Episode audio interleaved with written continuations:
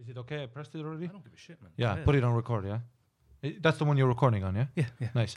Oh no, I- I would hope so, anyway. Listen, I got so pissed off because the Shure is the one that everybody uses. Yeah, it is. Yeah. Everybody, uh, Rogan, Crystalia, fucking Rogan, Lex every, Fridman, every, the it's the golden. Uh, Howard Stern uses the Shures. Yeah. it's the golden standard. Why, why, Uh, why, why didn't you like it?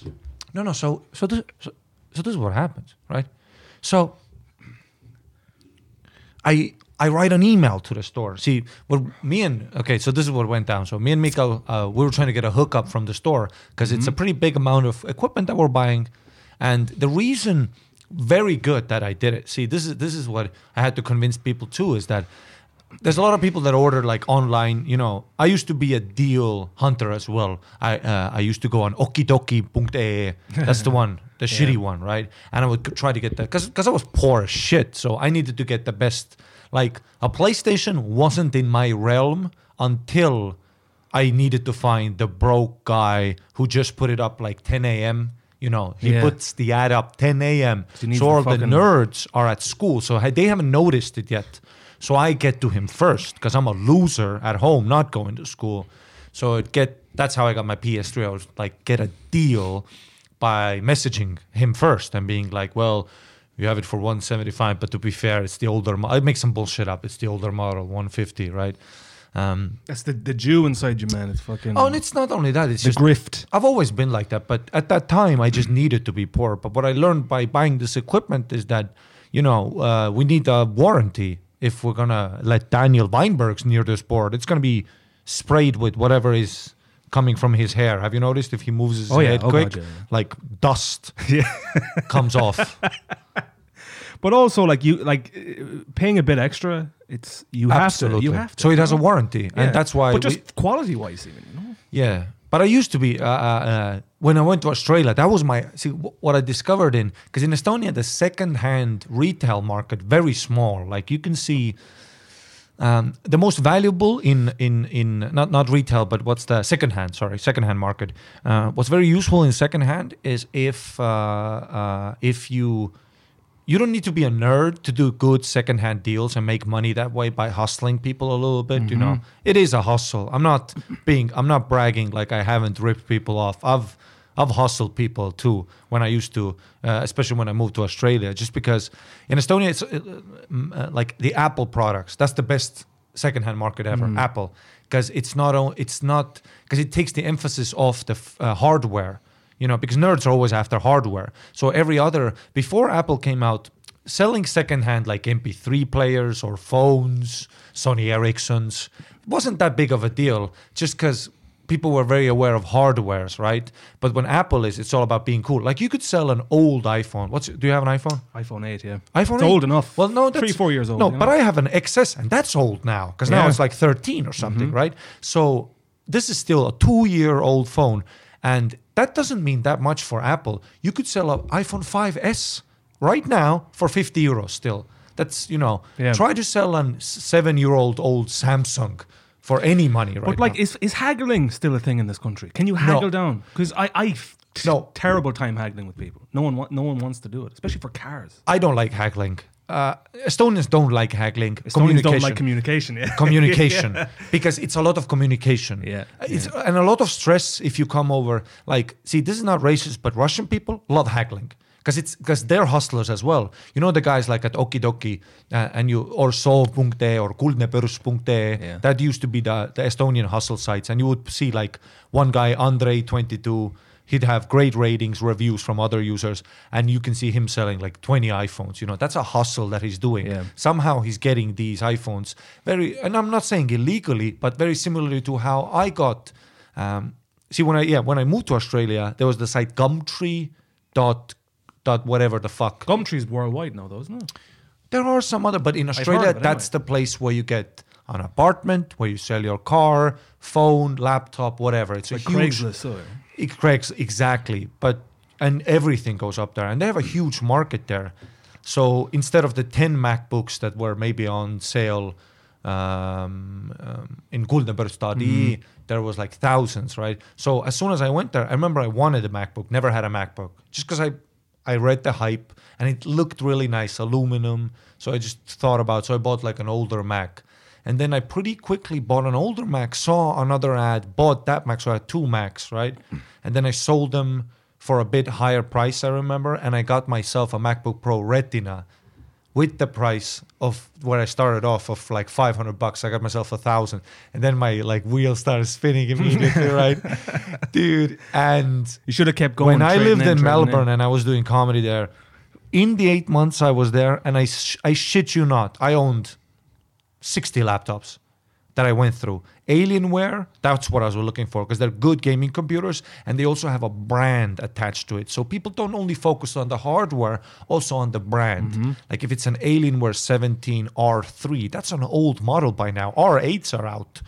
But I just remember that R3 still works well, the warranty, uh, maybe, or it's a refurbished model. That's also bullshit. Refurbished things are such bullshit. Yeah, it's it's, it's a grift. It's an old piece of shit Yeah, yeah. sold as the same price it used to be sold. Yeah. Like that's all. But refurbishment is also like a pretty big scam that was Mm-hmm. ran there. Like these different computer stores, they would say, "Oh, it's a refurbished 2011." It's 2015, and they're still selling at a premium price because people buy the hype.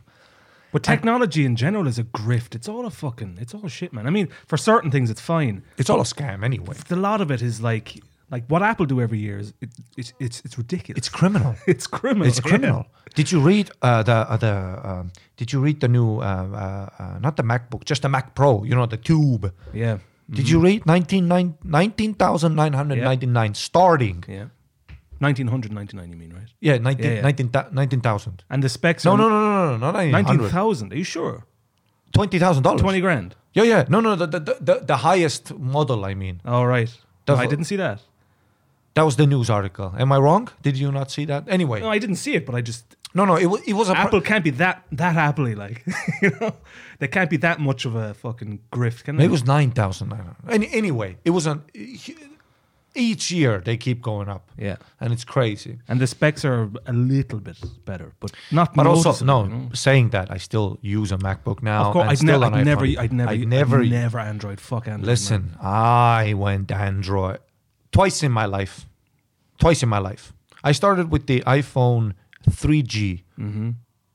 It was shit for a second, but then I got the 3GS, which already had such better specs. Mm-hmm. Just like the 4 was, the iPhone 4 was a bit stiff, a bit slow, but the 4S was already. It could work now even, uh, and the 3G 3GS jump was the same. And I remember after uh, 3GS, I was like, I'm in. I got the 4, I got the 4S, but I was always one generation behind because of my financial situation. Never bought. A, this is my first new iPhone that I've ever bought, full price out, and my heart bled at the store. But I just wanted to do it one time to feel what it's like. Yeah. fucking Android is is disgusting. Going and back. then I was maybe on the, just before the fifth one, the before the price leap. Maybe yeah, the five was expensive. The price leap was pretty Went substantial. up to nine hundred. Yeah. And also, they made it real sleek. After four, because four and 4S already looked very good, but then the real Yeah, but they got rid of the fucking hard edge on it though. It went like the smooth edges no, to it. not I from the five. That was from from six. I'm from pretty six. sure. I'm pretty sure four was the no, last one with no, the no, hard no, edges. no, no, no, no. From six, it went to the oval shape, which it still has to some extent now. I miss the hard edges, man. I miss it. Remember, I I remember the five. So what? So the five came out, and I didn't buy the hype, and I just wanted for the 5S to come out. So maybe I could think 5S came out, still too expensive to get the five. And then I remember I worked as a bartender, and a customer of mine had one, and I was just out of interest. I just grabbed it. And this is at a phase where I didn't make the leap, but I wanted the new phone. So I got hustled by Euronics. You know Euronics? I do indeed. I was making good tips on weekends at that time. Boom was happening. I worked at a cocktail restaurant and I got good tips, several hundred euros on a weekend. One weekend I got like 400 and I went by Euronics, went in to look at the iPhone. They did not have the iPhone, but they had the Samsung S4. And this motherfucker, he took pictures with me. He turned the like lights off, not in the store, but like in the corner, the whole like in the corner to, to show me night vision mode yeah. he hustled me and i went home with an extended warranty too like an asshole like he really robbed me that's a robbery he, he was like an older man and a very professional salesman and i was like a young kid he worked me you know because he knew knows i like because i've never been inside a store Like and because I'm right only second hand I've ever bought. So he me- immediately he saw like oh Smelt it on you. He yeah, you know you can it. smell a bad choice coming. Yeah. Like when like you know when you walk into a strip club and strip strippers immediately know what's up. Mm-hmm. They recognize it from your face. Are you down or are you giggling? Because if you're giggling, they'll be a little rude to you. They'll give you a beer. But if you have that look, you know, like I'm here to do anything you're offering, they know that it, they're gonna hustle you. And this guy looked me like a looked at me like a whore. uh, and I had the S4, and dude, that was my first Samsung. And immediately, I made my first call, and it asked me a question. I wanted to call. It asked me a question, like, "What do you want to use? You know, HD sound or what, whatever the fuck." And immediately in my head, Like, I was, "What the that." fuck is Yeah. this?" And immediately I would, and then for a year I hated myself. And but the five was too expensive. I didn't want to go a step back. But how much was that Samsung? Because they, they were matching prices back then, even. No, it was also the S5 was out, so it was Oh, still. right. So it Ah. was still, but it was that same genera- generation of S of, of, of the five. I think that's I, I think. So he took you for a ride for an old phone, even. Fucking hell. Adam. So one of these customers had the iPhone 5, uh, and he was in the bar, and I just and I just said for a second, "Can I grab it? Just can I grab it? Just just to feel it." And I remember how light it was compared to the 4S, and how sleek the edges were like cutting into you, and you held it firm, you know, mm-hmm. and you could reach my my thumb can reach everywhere. And beautiful long screen because they instead of the square screen they went long. It was beautiful and, and immediately in my head i was like i don't give a fuck how much this costs. I need to get this phone. And then i was back on the iphone. Then the s8 came out. Guess what the fuck happened? Same guy fucking took you for a ride again, no? Well this time it was roger who took me for a ride because he was I like, remember this actually. I remember you telling me. because he was like oh yeah it's a great phone amazing Didn't he work in Euronics at one point? Didn't he? Yeah, he did because his dad fucking owns it. Oh, so great. so that's so this is what so he gets me a good deal. He got me he no I have to give it up to him. He got me a good deal. But it was still a brand new, and I to this point I still ha- hadn't bought a brand new iPhone, and I was getting hustled, paying full price for these piece of shit Samsungs. S4, I promised myself never again. And you know what I did with the S4? You know what I did? I, I needed the money. I was poor as shit. But I was so angry. I didn't sell it. I just threw it in my closet, never touched it. Didn't give it to a friend. Still there. No, I threw it away. but the S8 is still there now that I went back to the. the Yeah. And then I went back and same thing happening. Oh, you need to update. Uh, oh, uh, you want to use Wi Fi. It's like eight clicks away. eight clicks away. All I do is chit chat, use Twitter. I'm a bitch, right? I take pictures, I'm selfies. I write little SMSs to my to my friends who have names with hearts. I'm like a bitch. I use basic phone. I don't hack. You know, I don't like because everything in Android. I was like, so then the Samsung Android comes not the Android, the not the basic one. It comes with the TouchWiz interface. And then you Google, can I get normal Android? And they say, oh, yes, you can. Go to kernel mode. Yeah. I am Edward Snowden now. You're being such a fucking shill for Apple, is what you're doing. You're I'm being- I'm being raped by this company from Korea. I swear to God. And I get so angry. And then out of out of my fucking spite, I was like, even though now at the S8, I did have a little more money, but for a year and a half. And I dropped it by accident, but in 20% Oh, yeah. in my head, I was like, fuck. Like in Atlanta, I dropped it on its screen. And as I dropped it, I was like, please. But it still kept fucking working and I, I didn't have no case and it was slippery slopes the s8 is the most you know it has that screen where it goes on the side so Oh, yeah, you can't wrap, grab yeah. it no no i would i would I- i'm not kidding about 20 times i would about 20 times i've head butted my phone and all of those times i've been with the s8 head butted because i'm trying to write but then my fucking fat meat under the thumb is touching the side. So it keeps asking me, Do you want to use Bixby? right? And need the iPhone, I get the iPhone and I turn everything off. I don't have anything off. No notifications. That's what I want. Yeah, you just breathe. I on don't it. even play games. I tweet, watch selfies, ask pictures, hashtags. I write little SMSs to my friends. I send pictures of my dick, whatever. Taking Right. pictures of your ass and putting it on Twitter. I love it. I appreciate that, by the way. I was just at home innocently browsing my fucking internet and popped open Twitter, and there was the your big old bubble arse Yeah, staring me in I'm the a face. bitch. I'm a cocktail. I wasn't ready for it, Ari. You know, I wasn't prepared. I need to be. I'm a 16 year old bitch who puts out, but only if you, you know, if you put in an effort. and then it wouldn't go away. It would always be at the top of my feed. Like Mm-hmm. Yeah. your, your arse was just constantly. Yeah, because people kept fucking sharing it. That's what happens, right? I love how Toomas Hendrik Ilves is like, listen, we need to, li- the government, Russia is co- inside sources, please hide. And it's like got like four retweets, 17 likes. And then I put my ass up, the internet explodes. It's probably still there. Oh, if I yeah. open Facebook right now, it'll be right at the fucking top again. yeah. Fucking hell, man. But oh, oh yeah. and I remember, dude, when I went to Australia too, when I was, I got so addicted to Gumtree, dude. I would Gumtree five, six hours a day.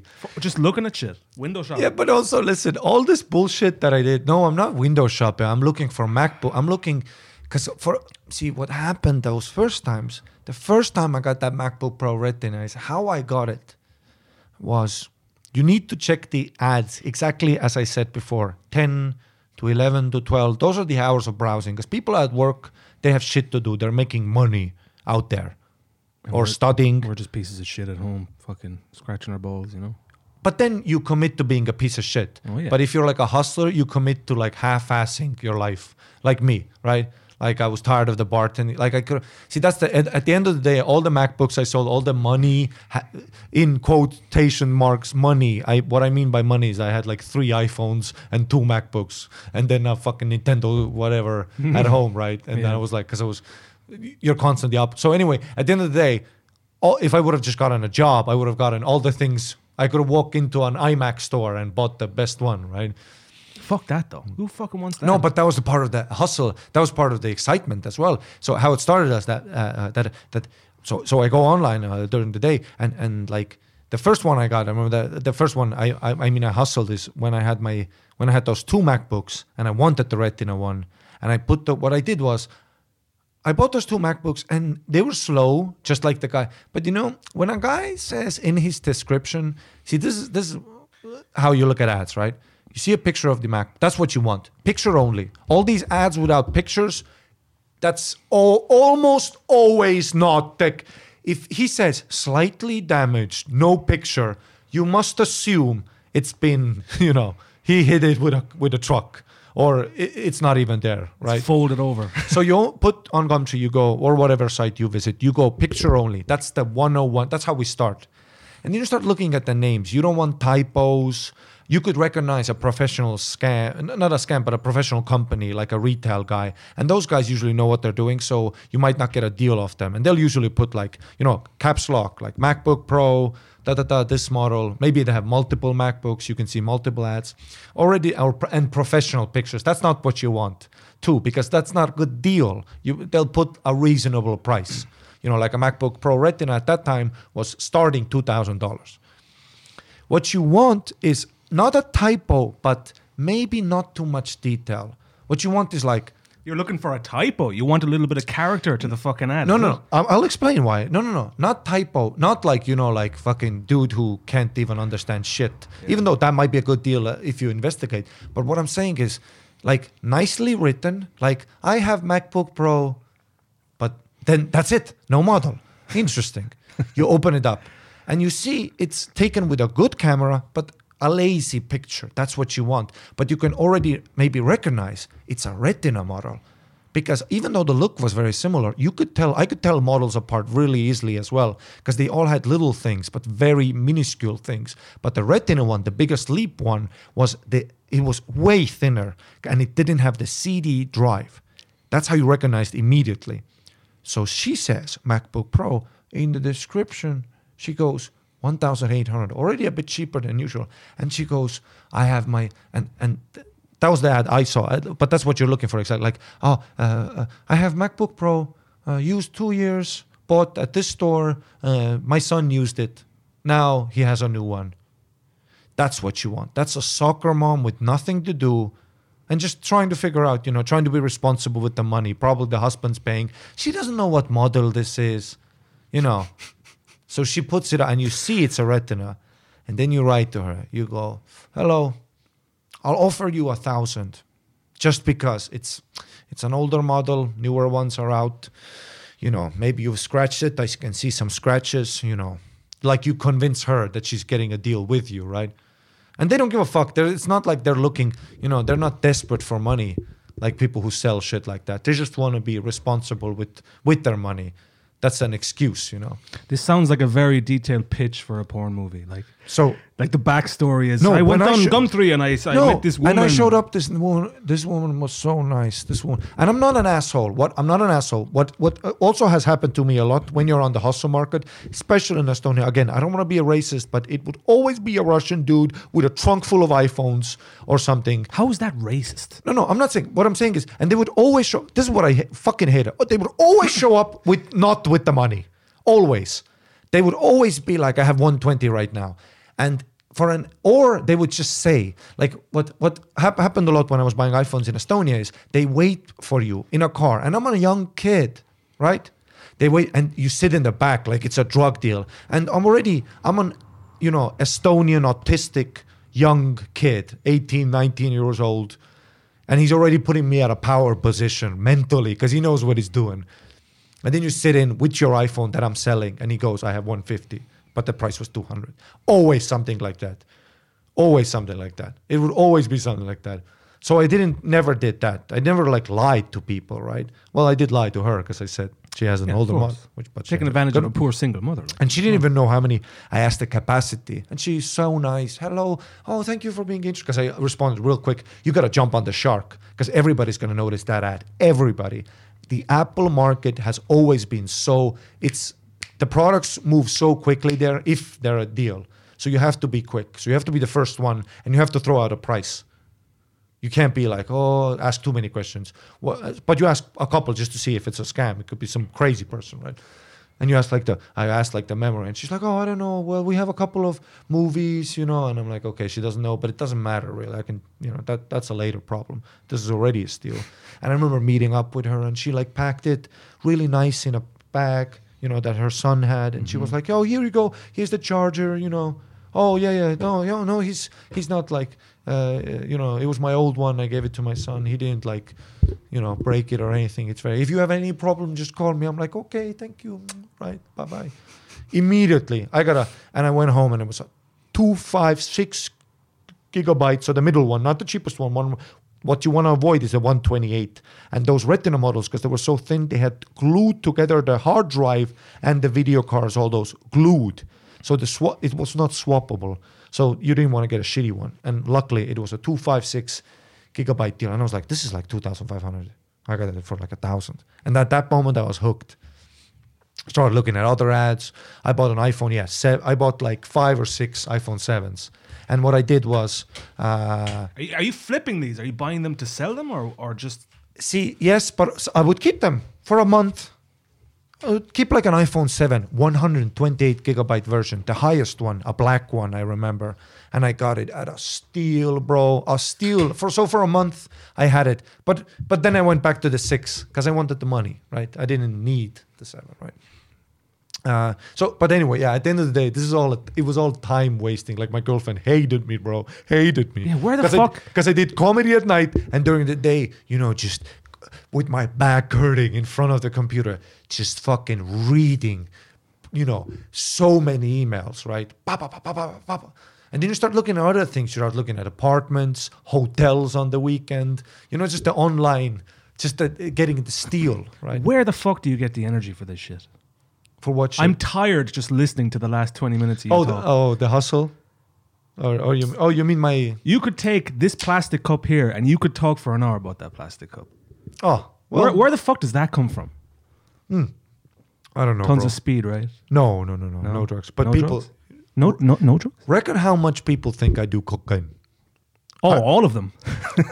and cokeheads, bro. They lose, and and a lot of successful comedians are cokeheads, and they would spot me. They would like if I got to a like a like a get together JFL bullshit meeting where all the comics hang out, haha, giggle shit bar, right, with like agents Yeah. or and a lot of comics and everybody's trying to fake mingle. But the Like that thing in London that one time you did. absolutely. Well, I wasn't ready for that either, dude. Ah, yeah, but like, what the fuck was that? No, dude, that, was, a load of all shit. Listen, they're all like that. When I say JFL, they're all like that. There's no. I don't like that slimy shit. we don't It's live in the slimy. 90s where you show up to a gig and you do a joke and somebody says, "Here's a 20 million dollars." This is not how the world is Is anymore. that how it worked back then? Fuck. Of course, a Should've gone tight into set at a. JFL. But anyway, all those are bullshit. And cokeheads would just show up in a room, look at me from the corner, and I would be like, "Oh yeah, they want to mingle with me," because I always, because naturally I match their energy and you know. Yeah, the like- few cokeheads I know, you're exactly like them. I know, right? It's crazy. And people just can't stop offering me coke. And and, and then they would be hurt. Like there's there's there's been a couple of comedians that I've opened for and they and and so so often what happens is that the headliner gets um, in bar gigs, the headliner gets all the money, six hundred bucks. But out of that six hundred bucks, he has to because he's taking me, he's taking me to open personally.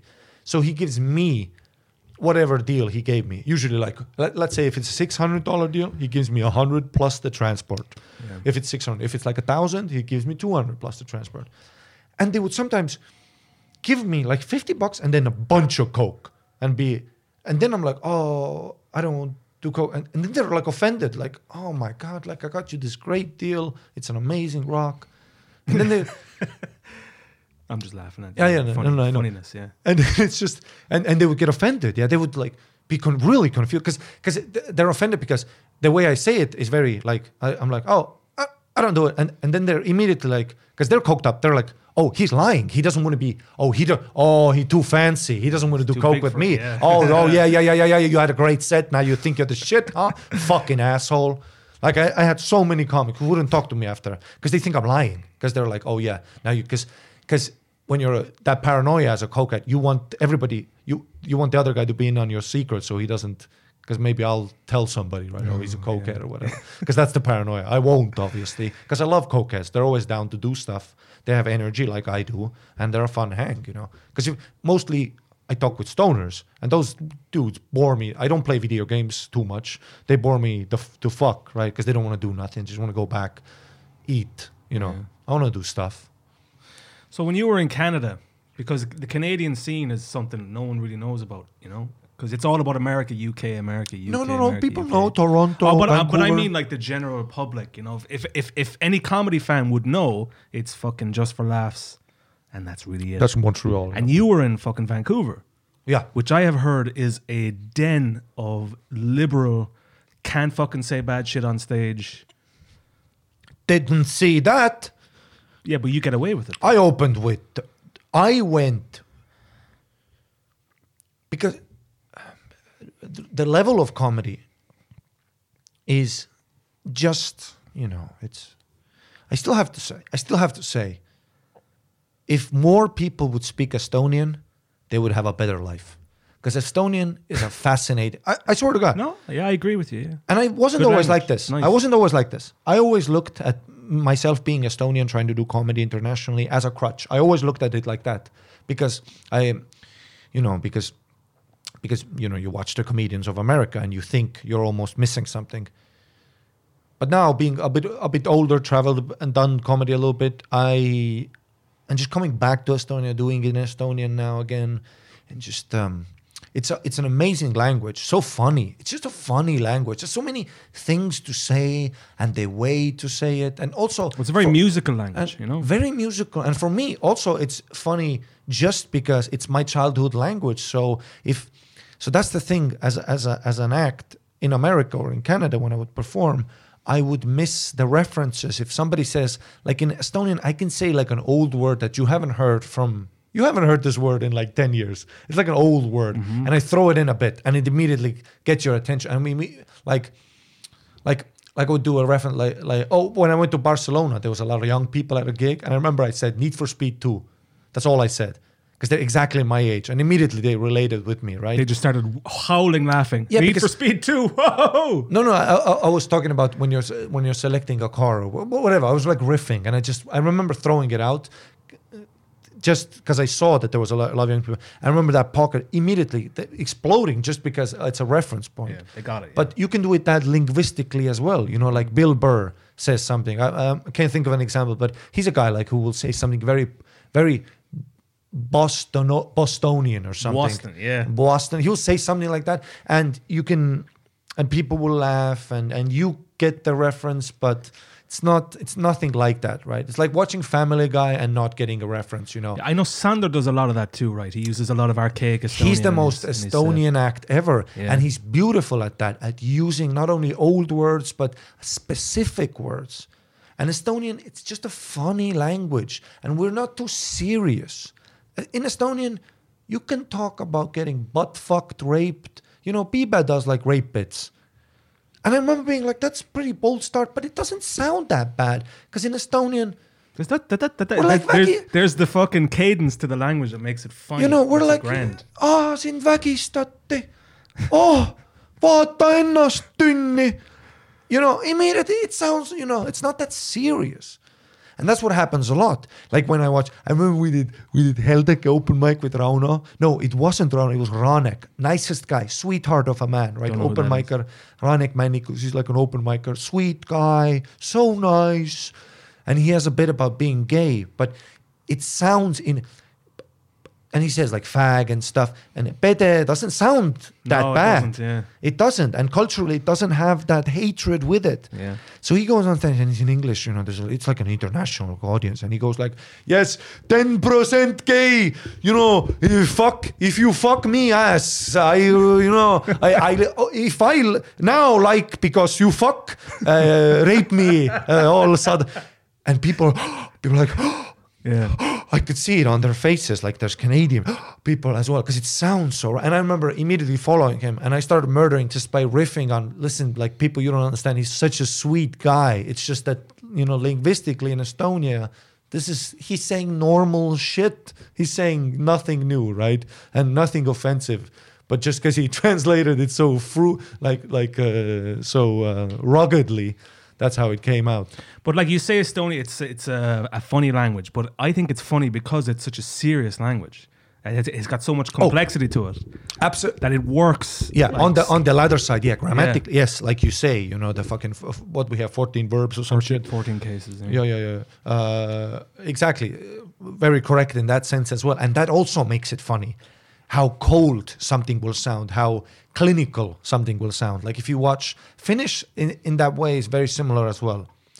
When I was younger, I was watching like I remember Finnish movies with my stepdad, and they're like serious war movies, but there would be such a deadpan moment or a dialogue that me, even as like an eight-year-old kid, would laugh just because mm-hmm. of the timing and the cold, just the coldness of it, and very yes, like you said, linguistically very advanced in some sense because it's the right verb and whatever. But there's also a timing to the Estonian language Oh. that's perfect for comedy. Whereas uh-huh. in English, you have to be on point with your timing uh-huh. because the language is very rough and very sloppy. And whereas Estonian is ve- because it's so musical and, and rhythmic, it just lends itself perfect to comedy. Now I don't speak. I, actually, I, I can No, understand. you, you you speak. No, no, no, no. G- Make no mistake. You you speak it pretty well. I've seen you. I've seen you have well, I can. I can hear a lot more than I can understand. well, that's normal. And uh, when I first came here, I I was daunted by the whole thing. But now it's like I love it. Love And you're putting in an effort too, right? I'm going to start classes soon. Awesome. Yeah. You should. You should. I absolutely. Uh, and, and I, I wasn't. My, my plan is this time next year be able to do a full set in Estonia. Mm-hmm. Oh, that'd be amazing. You'll have so much fun. I will. and Fucking and right people now. are very grateful for that here too. Oh, God, yeah. Estonian Yeah. people love that. You know, we jack off when guys like you say like a long sentence. Because see, I'm from a country where we don't even ha- speak our own language. Irish is a dying language. You know. Mm-hmm. Yeah, I mean? yeah, yeah, yeah. Nobody speaks the Gaelic or whatever Gaelic, yeah. Gaelic, you know. It's what uh, uh, Connor sometimes does if he gets caught with a rape case. He like goes back to his roots. He always Switches does that. to the Gaelic, Have you noticed? He always does that. Puts like a Irish flag He and goes like fluently, though. He's rare. Hell. He's very rare in that he actually speaks the language. Yes, I've seen interviews. school. I've you seen know, so- interviews. Yeah. But yeah, like so, I, my plan is to, to do that, but learn the Amazing. language. You know. I mean, it's fucking. s- I'm eight years here now, man. It's about time. Yeah. Time But I pull my um, fucking socks up. but yeah, uh, it and you know when I went over there, I always felt I did feel in the beginning. Uh, now going because I started in Australia, right? Yeah. But I was just so new to comedy. After Australia, I also did the whole Asian circuit. I was still so new to comedy that I I looked at it at uh, I looked at it as such a crutch. Being Estonian, you know, because your favorite comedians are American, you miss like uh, you feel like you're missing a passport, and also, you know, like as a kid you don't notice it, but th- th- now that I'm a bit older, I've definitely noticed that it was very tr- not traumatic. It's a bit you know traumatic is like pussy word, you know, like oh it was I have trauma, uh, oh it's so trauma. Yeah, okay, sure. And uh, how exciting. Um, But I remember when you when you came back first after that long period you were in Australia Hmm. and Asia, I think. Uh, we were doing the commentary for the fight, and uh, in that's how we met actually. Yes. I- I think you were. It was either the, the day after you came back, or it was in the same week anyway. And I remember you talking to Lewis. We were waiting for coffee in fucking Rock Armada, and you were like asking Lewis, like, I don't know if I want to do it in English or Estonian. I don't know. I'm Yes. I'm more connected with the English side of performing because I- I, was in Aus- you were in Australia, but you were nervous. You were like, I don't know. Very nervous, and I still did it in English a couple of times. yeah. uh, and um, it was just uh, it just felt like my identity, which it wasn't. It was just my com- comedy uh, identity at the moment, and um, and uh, it was still good to start. No, no, absolutely. I was very lucky to start there. Overall, of course, absolutely lucky to start there. The amount of spots I got, the experience of opening, headlining. I was headlining like two months in there, and that was like so new to me. And um, and uh, but it was uh, and I viewed viewed being Estonian as a crutch uh, because uh, when you're in Melbourne you have you have a ticking time bomb visa. I did not do the farm work. Just because not because I listen. It's an amazing experience. A lot of Estonian young uh, people at that age, my my age, with like 21, 22, 23, they'd have amazing experiences going to a farm, working there. Then you get that second year, right? Which if I had, you know, I could have gotten an Australian visa in two years. I know so many Estonians when you start hustling there hard, you know, you get a job, you stick, you ask, you do such a good job that at the end of the year you ask your supervisor, do you want to sponsor me, all that shit. But I would, I'm the laziest guy you'll ever meet in your life. I'm a slob of a man. I I lie to get out of commitments. I sleep in. I don't give a fuck. I lie. Yeah, I lie. I'm not responsible. Every job interview I've ever had, always full of lies. But that's every job interview Every anyone has. shift I've ever done, full of lies. I don't want to be there. Not only do I don't not want to be there, I hope this thing crash, crashes and burns. Every time a business I've worked for has gone under, I'm happy. It's probably you, you're the cause of it, probably. Yeah, I drink all the juice and I give the free drinks always. Yeah. And um, and Did, I'm- I did you get the second year there? Were- were no, you there? because I did not go to the farm because There it was was no work. a lazy Ah, piece yeah, of shit. yeah. But also, it, it's not that you know maybe I would have at some point in my life done that work just to Mm-hmm. experience it, and it was also excellent money at that time. Excellent money. I could have used it, but that mentality of like being such a second grade citizen there when they're like, oh, you want to stay here? Oh, we can not forever. You'll stay a little more, but you need to do six months of the worst work that Hard nobody labor, here man. wants to do. Yeah. Nobody. In, especially in Melbourne, where I lived, with very liberal people, all have made up jobs. You know, like I photograph soap. Like one, one chick was like a professional soap Soap photographer. sells Fucking big hell. pictures of soap taken pictures. You know, she was inspired by Fight Club by the poster that had a picture of a Oh, soap. I see. That was her All story, right. See. and that's a job there Yeah. Nobody works at coal and coal mines they would have good like like a lot of my friends i knew a lot of guys that went to coal mines and made yeah. bang Load of Irish friends I know as well. Gold gold mines too. but then i met up with one in melbourne he's like oh my god it's amazing dude i got like fucking i put aside like 180 grand in a year i'm like yeah but you worked in a coal mine bro you lost like six years of your life. You're coughing your lungs, and you'd have like black. He had like these dark black nails because he had because he was working with the with the coal. So and and he was and he sometimes didn't wear gloves or whatever. He told me some story and he was like, "Oh yeah, this happens a lot. It just stays for like a couple of years and then it goes away." I'm like, "What the." F-? I thought they'd have robots to do all that shit. No, they still have people digging fucking coal out of. Uh, Oh, coal. Side mi- of a mountain. yeah, and I do. I did. I did mining town gigs. Those are great. Those hard are fuckers there, man. those are fuckers. great gigs. Like in Canada, there's those oil rig Oh yeah. towns. Oh, uh, oh, that's and those gigs are great because they're fucking the cokehead young guys who make a lot of money with good strip clubs too because they make a lot of money. They spend that money. Uh, but I remember just thinking like, "Fuck that! I'm not doing that. Fuck that." And then I just felt so shitty being like, because because you watch all your idols are American, and then you almost feel like you don't have this passport. You know, you feel like a second grade citizen, literally. Like I'm a ticking. Like it's just weird being in a scene where everybody's like, everything was going great in Australia, everything, and just as it like exactly like in Canada that like I did my first theater gig in Canada the day I had to leave. Yeah, that was the big. That was a big show too. yeah, it? the Rio Theater. Three yeah. three hundred seaters or something. No, it was 650, but I 650, but it wasn't that much hell. people. No, no, no. The balcony, I think, was still closed. 300 people, something. You were only 400 there for what? Nine months, seven months, eight months, or- 11 months. eleven months. Yes, because I did one month in Estonia when I had to get money. So when you say you like you know coming back doing it, show, but you want to be out of this country. Absolutely. You, have to. No, I just love doing a comedy in English as well. I love Yeah. the scenes. I love the comedy. I love, you know. And then when I went to Canada after experiencing some success, a little, but that's what happened here. As soon as things started picking off in Melbourne, I moved to Asia. Mm-hmm. As soon as I started headlining in Asia, I moved to Estonia. As soon, I mean, me and you, remember that Cineland wasn't remember, sold yeah. out. It was, that was my first 30 minutes Yeah. ever. As soon as things started going well here, I did my first theater gig, solo shows. As soon as things started going well here, I went to Canada.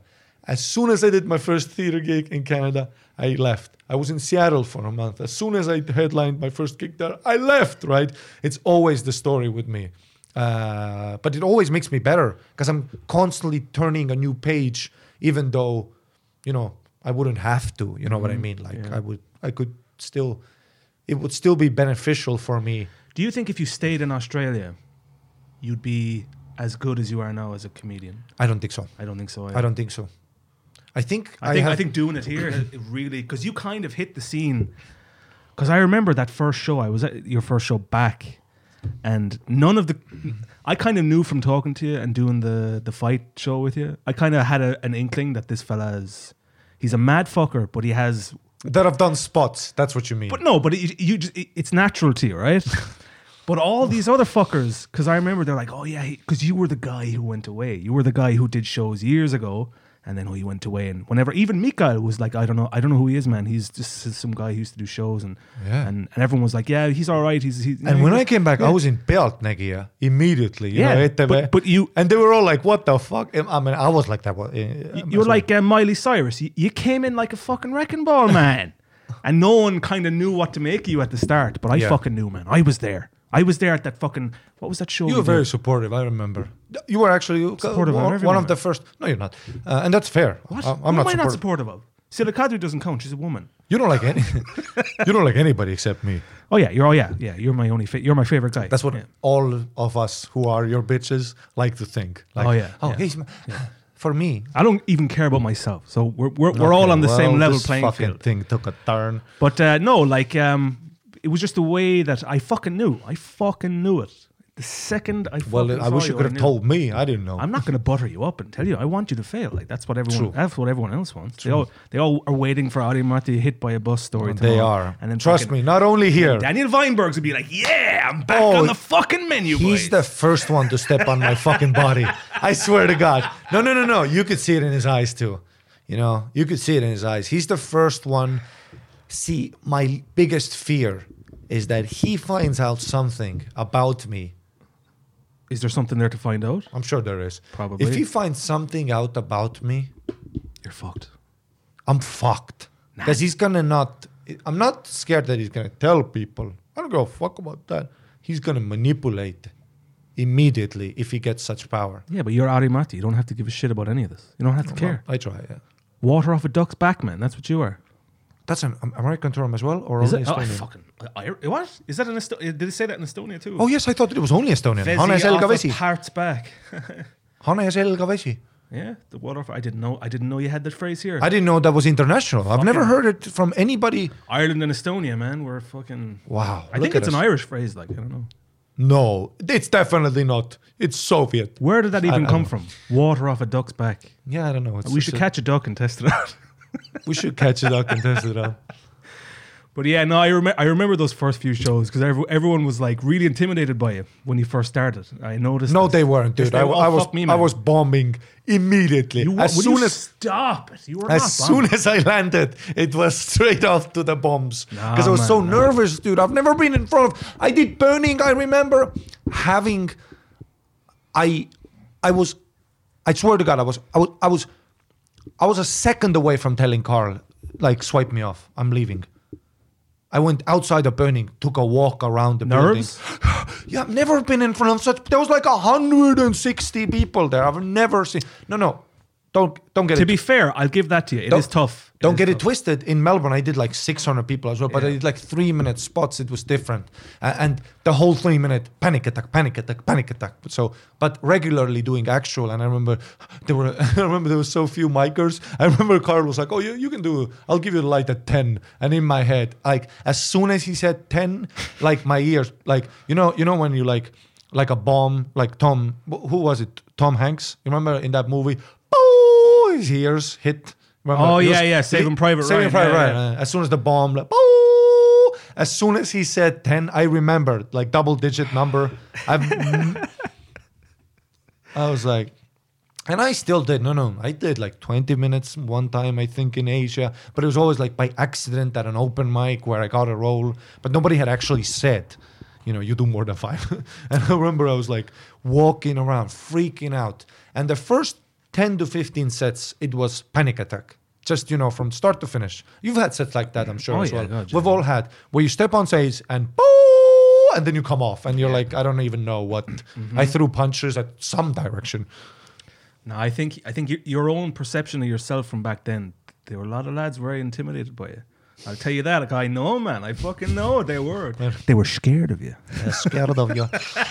they don't fucking uh, This this this lad from fucking down under. fucking look there. Here's fucking animal.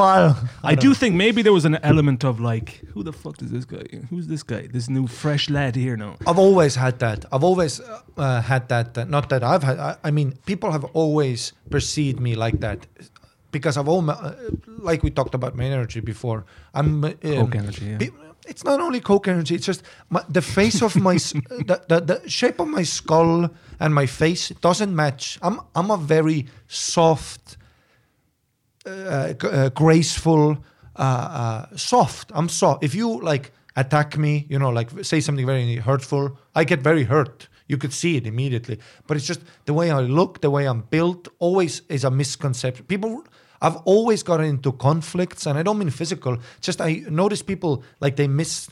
They misread me sometimes, per, socially, I would say, at least. They think I'm way more like aggressive than I am, right? It's just because I'm very excited about stuff and I'm very excited. Yeah, people are fucking intimidated by you. I know because it's also, but but I think if it would look like you know like a like a like like a little fag, you know, like like like A little uh, queer.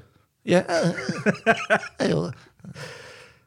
uh, uh, like a, what does Joey Diaz say? Half a fag, right? Like this is Half a fag. if I look, if I look like a mumpy dumpy half a fag, right? Like like Yeah. something. If I, I I I would think it would be much easier for me. It's it's gone better now that I've obviously gone older, uh, grown older. But I would say yeah, like when I got to Esto- also it's all fear. This is all anxiety mostly, and then I just you know I just take in anxiety and and the way I translate it is I turn even more aggressive. I would say in some. So that's how you deal with anxiety. You just become this fucking. No, I try not to. No, I try Oh. not to. But because it, you know, it just sometimes people. I remember your first ever muku. You were in there with um, that fella who was either a barman friend of yours. He's in the military now. Holger. Holger. Holger, Oh, yes, yeah. yes, yes, yes, yes. Yourself and Holger. Good friend of mine. threw a, a homeless fella out of muku. Yeah. Because he was heckling Carl. I remember. I was- remember, yeah. I was sitting on the steps. And I was like, I was letting it happen because I wanted this to happen. I enjoy this shit. Like Yeah. watching a homeless guy yell at car, fucking money in the bank. I love it. Uh-huh. But then yourself and Holger fucking go in the two hard men and you threw him out. And I was like, that's better. I enjoy that more. Oh, nice. more of the throwing out of the homeless people. And I will have to say that even though, like I like to say, like, like I said, that people get the wrong conception, uh, conception, Con- Misconception. Miscon- miscon- mi- miscon- exactly, that's the word. I'm sorry. Um, uh, misconception of uh, of my energy is that I'm a very what what I learned in Melbourne and what I really what I learned in Melbourne and I really try to bring it here and I so somewhat brought it even to Vancouver. I forever uh, like Casey Novak, a very funny uh, Canadian comedian, said once said that you look like a walking high school reunion. Because I'm such a, and I remember it, like she roasted me right, and I remember her crushing because everybody knows I'm I'm exact my whole energy is high school right? I want to be in a gang. Let's be together. Us against them attitude right? And I've always had a pack mentality just maybe because it's uh, I don't know. It's always been like that. I've always wanted people to like me, like cool, and hang out, and other guys to be, you know, I, I like gangs, you know, like guys hanging. And then when I came to Estonia, I remember, yeah, when me and Holger were talking, I thought of it as a normal thing because in Melbourne we would always take care of the mic we were at. Yeah, you'd have more to, a pack mentality. And, th- and they're not taking care of that guy in Mucko. They don't give a fuck inside there. Yeah, yeah, yeah. And I remember here too, like you know, like like the comics would be more thinking about their set doing, and I would always be like, you know, we have to fucking, you know, mm-hmm. get have fun because because also here maybe it was more serious because when you do when you do mics in a scene that is not as perfect as in Estonia, and mm-hmm. Estonia, I mean, our comedy community, I could not talk about it enough. And I'm very proud of it. And every time incredible, when man. I go to bars, incredible. I know exactly. There's no other words other than, like you said it yourself, Tim really incredible. Like there's there's so many people in the crowd here who who who don't know just how bad it is in other countries. They don't understand. the comics don't understand. Like the scene in Ireland is And rough. I, and when I go to places now, whenever, wherever it is, fucking Poland, fucking Barcelona, wherever I go to a scene, and they're like, you know, from Estonia, how's the scene there? i i i i look it straight down their eyes and I say it's, it's one of the best cities in the world. Yeah. Fucking hell. Sorry, best countries, not city. But I remember like um, and I and I swear by it. It's amazing. It is. I did a, a bunch of shows in London in 2016, and there was all these kind of lads who do the same open mic every week, thinking they're fucking hot shit, you know. And I'm like, oh man, Estonia's scene is great, and they're all like, oh yeah, cool man, yeah, yeah, I'll, yeah, fucking hell man, I'll check it out. Yeah, uh, let, me guess. Fucking Slovenia has a great vampire scene as well, and then they give each other. a Then if they came here, they'd be fucked. They'd be fucked because you're all of a sudden you're at an open mic in front of 160 people. oh And, and now all of a sudden you're, you you have to be good. You have to be funny. yeah, You know. and and That's what I love about the Estonian crowd. They don't give you free laughs, no, no, no, no. but they will laugh. Yeah, You know? absolutely, they're amazing. Um, and but but in Melbourne, in that environment of open mic, I was doing open mics in Melbourne. I started doing the clubs a little bit, and by little bit, I mean one spot I did at a club, I the manager told me, you don't even get to go to the green room. You come in through the back door, you stand behind the curtain, you do three minutes, you get the light at two. You go, you do four, you'll never do this club again. Mm-hmm. I'm freaking out. This is what they're saying before my spot. And they go, yeah. And then you go through the back door again. You don't go to the green room. You don't you don't even look at the headliner or the host. And the host He's gonna fuck your name up anyway. He didn't say that, but that's with my name. That was my horror show. yeah. You know, people no And- and respect. you're lucky to get three in some places. Some places it's only one minute. Like. absolutely yeah, killed Tony. Um, and and but in that desperation, in that dog eat dog world, you know, that open micing where there's no crowds, you have to flyer. I would do the attic with David McDonald. He still runs the room. He started running it when I was starting. Me and him started together. We would do workshops. He's an older dude with an ACDC tattoo. I lived with him. He took me in uh, Try to literally. sell you a Samsung. Call back. Very good callback indeed, Mr. Tim Brady. British, oh. British comedy. it's all technical. Uh, no, I don't know what the fuck accent was that, but. Uh, and uh, it was such an awesome guy. He took me in. I lived with him. Didn't charge me rent, and he was like, and he, he was my friend. And and that's how ma- magical comedy is. That you know, I'm like, I'm like, I'm like 20, 23, 24, and he's a man in his 40s starting comedy. We're at the same level, and we're doing the worst gigs, flyering, no no pay whatsoever, heckling. So but what you create is you know the bonds you create with the comedians it's amazing. And there's no money in the future. We all know we're not going to make it. We paid for workshops. We paid $10 for a tuesday workshop every tuesday in the club the comics lounge.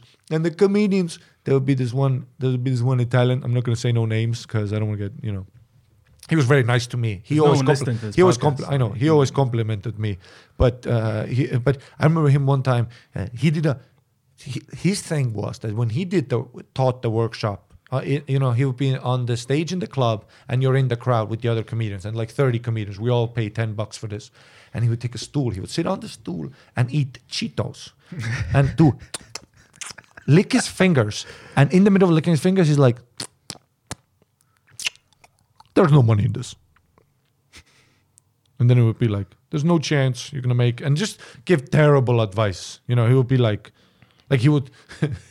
one time he was like, he was like, he was like, because because I would I would freeze a little bit during the workshop because we all would all have to do a set, and overall I would do great. Still there, I would try to riff a little bit with the comics, and I would try to roast the workshop guy a little bit. So it's just something different.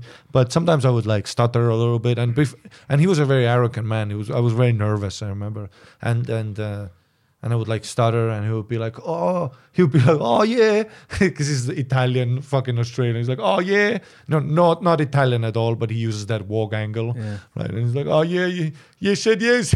I don't know the Australian accent, but I like, love "Yeah." I love that you just use the word wog. Oh, that's great, man. Is it bad? Oh, oh, it's considered extremely racist. No, but he does a. Okay, well, he does a tour. I don't care, it's great. He does a tour that has that. It's a bit. I love doing. You know what? You know what used to be my favorite joke is What? doing what- j- j- when we started hanging out was doing like an Irish accent Oh, yeah, to yeah. your face and watching people around me be like.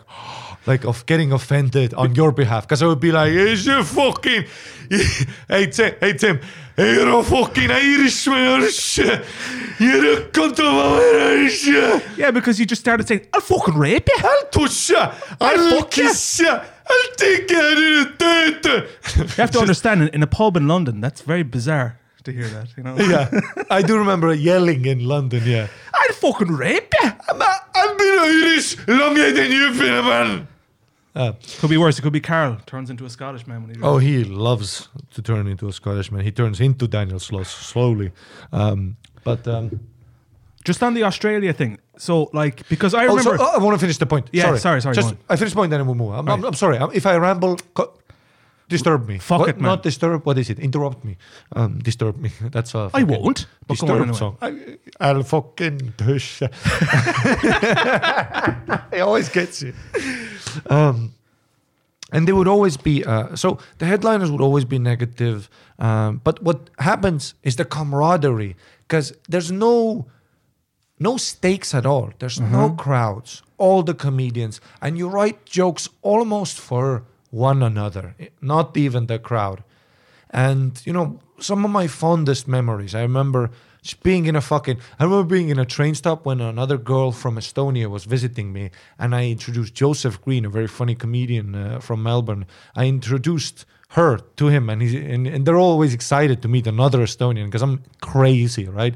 And then and then he talks to her and even though i'm not the, the typical estonian let's be honest by the way of my mannerisms and all that i'm not the typical one i still have a very slavic way of saying things in mm-hmm. me. And as soon as like all the comedians would meet her they'd be like oh my god there's two of you.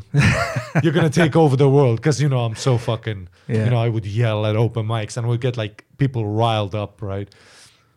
But there always be that yeah pack mentality. And it's not like i'm trying to be and I'm, I, I know i'm such a like a jock guy but it's not It's not aggressive and not mean. I don't try to bully other people. I try to be very inclusive and hang Yeah. out with everybody. I'm the same, man. I'm the same. Just because I love comedians, I love the hustle.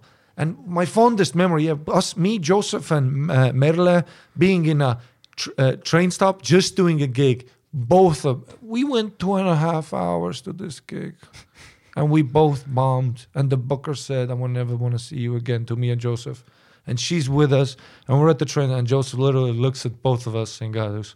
I don't have money to, for a train ride. Can you give me a train ride? And I didn't have money either, so she paid for. That was her like first night out there. Yeah. She's like, "This is gonna be a great hang with you guys," and we just laughed and laughed the whole way, just because it's just so pointless, but you just enjoy the fuck of it, and um, and here when I came here, that's the first thing I noticed because you know Sander had a career. Mikael, you, these guys were on TV, Yeah, and people then. knew them. You know, I came to the open mics. People would go up to Sander and say his name to him, and say, "I like you." I've never seen that. There's no open mics where fucking fans show up in Melbourne. You know, there's no fucking open mics. so for a lot of the other comedians, they so- don't they don't really. Well, so, so I try to be, you know what I'm saying. I try to be, hey guys, this is us. What, what it you has have to be fun. What you have is you have the crack, right? And you've probably heard this before. It's the name of the fucking podcast. The crack. A crack is an Irish term that just it doesn't mean anything. It's it's it means like tomfoolery, f- yeah, all that shit. But it really Have a just crack means at it. no, ju- not not have a crack at it. Just the crack is like, is there any crack here tonight? No, lads, we're fu- we're all gonna fucking go out and do this and that, and it's this kind of friendly pull of gravity between people. It's just the crack. you I know? call We're it gonna the have- sizzle sazzle. yeah, but that's you're very different to all the other lads because I know we could just go out and have fucking drink and have the crack. You know, we can have the fucking Yeah, crack. I love that. Can't have the crack I with love it. else. Like tomfoolery, as you said. I love it. Yeah. Fun and and pranking Yeah. and and just being a kid, almost being a kid. Yeah. Just in a grown world. That's so fun. Yeah. That's always the most fun to me. I could never do comedy if it wasn't comedy. You know what I'm saying? Yeah. Like if it was any other profession, I could never do it. Just not because of the profession, but of the surrounding meeting comedians. You know, they're having fun. Fun people. you know? It's almost like it, the only thing I could equate it to is working on a building site. Just Oh, a bunch of lads together having the fucking Oh crack. but, no, but that's we could equate it to any job ever. I've always been like this. You know, but most- bartending. most people aren't like this. Bartending. when I went to gyms, I would always be like this. When I went to like MMA, I would always form groups. Uh-huh. Cool guys. You're cool. You're cool. You know, chicks are cool. Those chicks are cool. Everybody, let's hang out. I would make food for everybody. When we did, when we had sparring day, I would be the most. I would be kind of an asshole because I love to perform. So I'd be very vocal. And sometimes, you know, like the fucking instructor would be like, okay, take it easy, right? But I'm not being, I'm not trying to be a or smart ass. I'm just trying to have fun and get people in the mood. And we would have training camps. I would be always the guy who would like, okay, let's get beers after. And everybody's like, no, I'm aching and tired. I'm like, no, that's the point. Let's get beers, you know? Were you like that as a kid too? No. Uh, in you strike school, me as someone who was very quiet as a kid. You know, and you know, speaking, you know, just like I said, second grade citizen. The biggest one was, you know, my school. Um, so uh, first grade, I went to a different school. 1st and grade, first and second grade, I went to Kivimäe Põhikool. Then one year in third grade, half a year, I went to Püünsi Põhikool in Viimsi, another new school.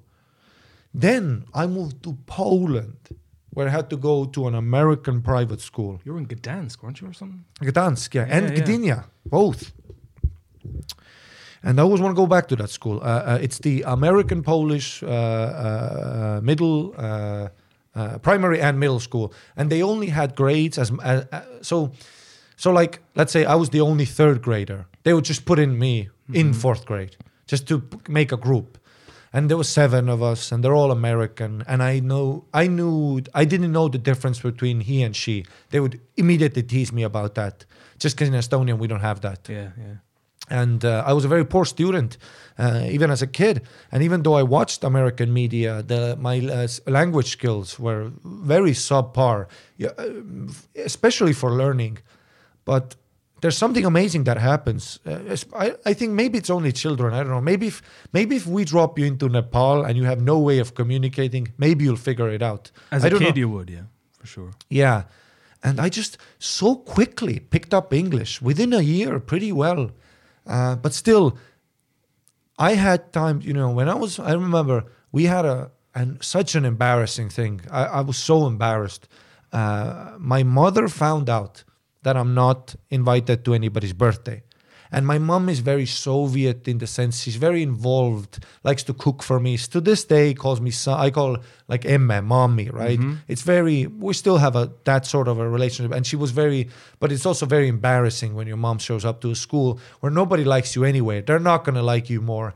So what my mom does is gets gets like four of the classes and all the teachers in a room and does a speech about I should have more friends. Can you imagine? Fucking hell. And in broke, she knew she doesn't know, you know. One time, she doesn't know English. One time in Poland, somebody and my mom is so Soviet, like so, somebody like uh, drove a BMW where I was riding my little bike, drove a BMW really fast, like a dust, whoosh, like Polish. My mom comes out, you know, runs after waves. The car stops. She goes, "Do you know speed?" eh, no, she goes, "Do you know speed? How long?" like she's trying to say how fast, but Yeah, she yeah. doesn't know. Do you real angry? And the dude's like freak out, and she's trying to get the door open. Like, do you know speed? How? long?" Like yelling. Fucking mommy Mustonen doesn't fuck around. Yeah, huh? and and they were like uh, uh, they were like two they were like 19 year olds and I was like, you know, 12, 13, 14, something like that, I remember, right? And and I was still trying to hang out with those kids because they had parties. And after that, there was a death sentence, right? Because they're like, this mom's a psychopath, right? Yeah. And they would look at me like this weird kid. Same thing at the school. She comes in, she does a big speech in front of the whole school. And I can see cla- my classmate, the only black dude, Anthony, he's the coolest kid ever and richest as well. Because all these families were mostly diplomatic families. I wasn't. My stepdad was just doing business there, and there was no. And Pol, po, in Poland, it's very you know they don't know English for shit. So that was the only option for me to go to that school and literally learn from. Like I didn't know how to say. Like I was you know struggling to say you know like what, hello, what day is it? So very hard to integrate. And I remember my mommy coming to school and telling, like, you need yelling at these kids. you need Ari, come home lonely. You know, and I'm like, fuck, oh my god. Fuck. I was and after that, that was a death I was fucked. And then like fourth, fifth grade, I had to hang out with the third graders who weren't in that. That that's how far nobody mm. wanted to even talk to me anymore. And I would spend literally, I don't know, weeks without conversations. Because the third graders, we would play, we would, just during uh, uh, the break, we would play, um, we would play, what's what's it in English? Kull, catch? Yeah, catch. Catch, I, I touch you, you chase me. But, but, but with like third graders. So now I'm even, and and I remember, I remember like, like sitting eating my pizza because they ordered. You know how you order food there? Such an Amer- such an American. they had no because this school was so small. They had no diner. So what they did was you told that it was such a fucking fancy American school too. We had one every day. It was seven classes. That's it, right? And no homework. So American to be like, don't worry about it. That's what they said. Don't worry about it. And and uh, and the principal was from Chicago, John Sudar, a very sweet man. He was he was the only one who would like talk to me, but even he would be like, okay, you got to slow down, because would he would be like, hey, you want to be my friend? And I would be this weird kid, like I watch MacGyver every day. I really like, yeah, I was like so. I remember his eyes when you see that from a grown up, where they're like, okay, kid, like, you know, I'm trying to do my own thing here. Yeah, I'm trying to get some yeah. pussy and shit and and uh, he was a very sweet man, but so American. So you uh, the the the one class before the big, not the intermission, but lunch break, right? The half hour lunch break. You go to the and there's two options: Italian pizza or McDonald's. And, and Actual, actual, actual McDonald's. McDonald's. and she goes and brings it up. That's what you had hell, for man. years, for years. And I remember eating my little margarita pizza because I didn't want to even meat on it because I just liked. And I remember just eating my little pizza and then hearing like classmates behind me talk like, like being like he's a psycho, like Yeah. he's so weird because he I only pay catch and I and I and I was I was still very like I was a very like I was very soft as well in the sense that I, I really tried to communicate, and that makes you even not cooler. You know, if I would play it now, I would be a like in my brain now, in my twenty-eight year old go brain. back, yeah. if We I all was, think that, I'd yeah. be so cool. Yeah. But I, but when, remember when you're a kid and you just don't know how. You just you're so fake because you're so nervous. But you're also trying to be cool, but you're not. That's even not. That's the most uncool you'll ever be. But you also wouldn't be the person you are now if not for that shit.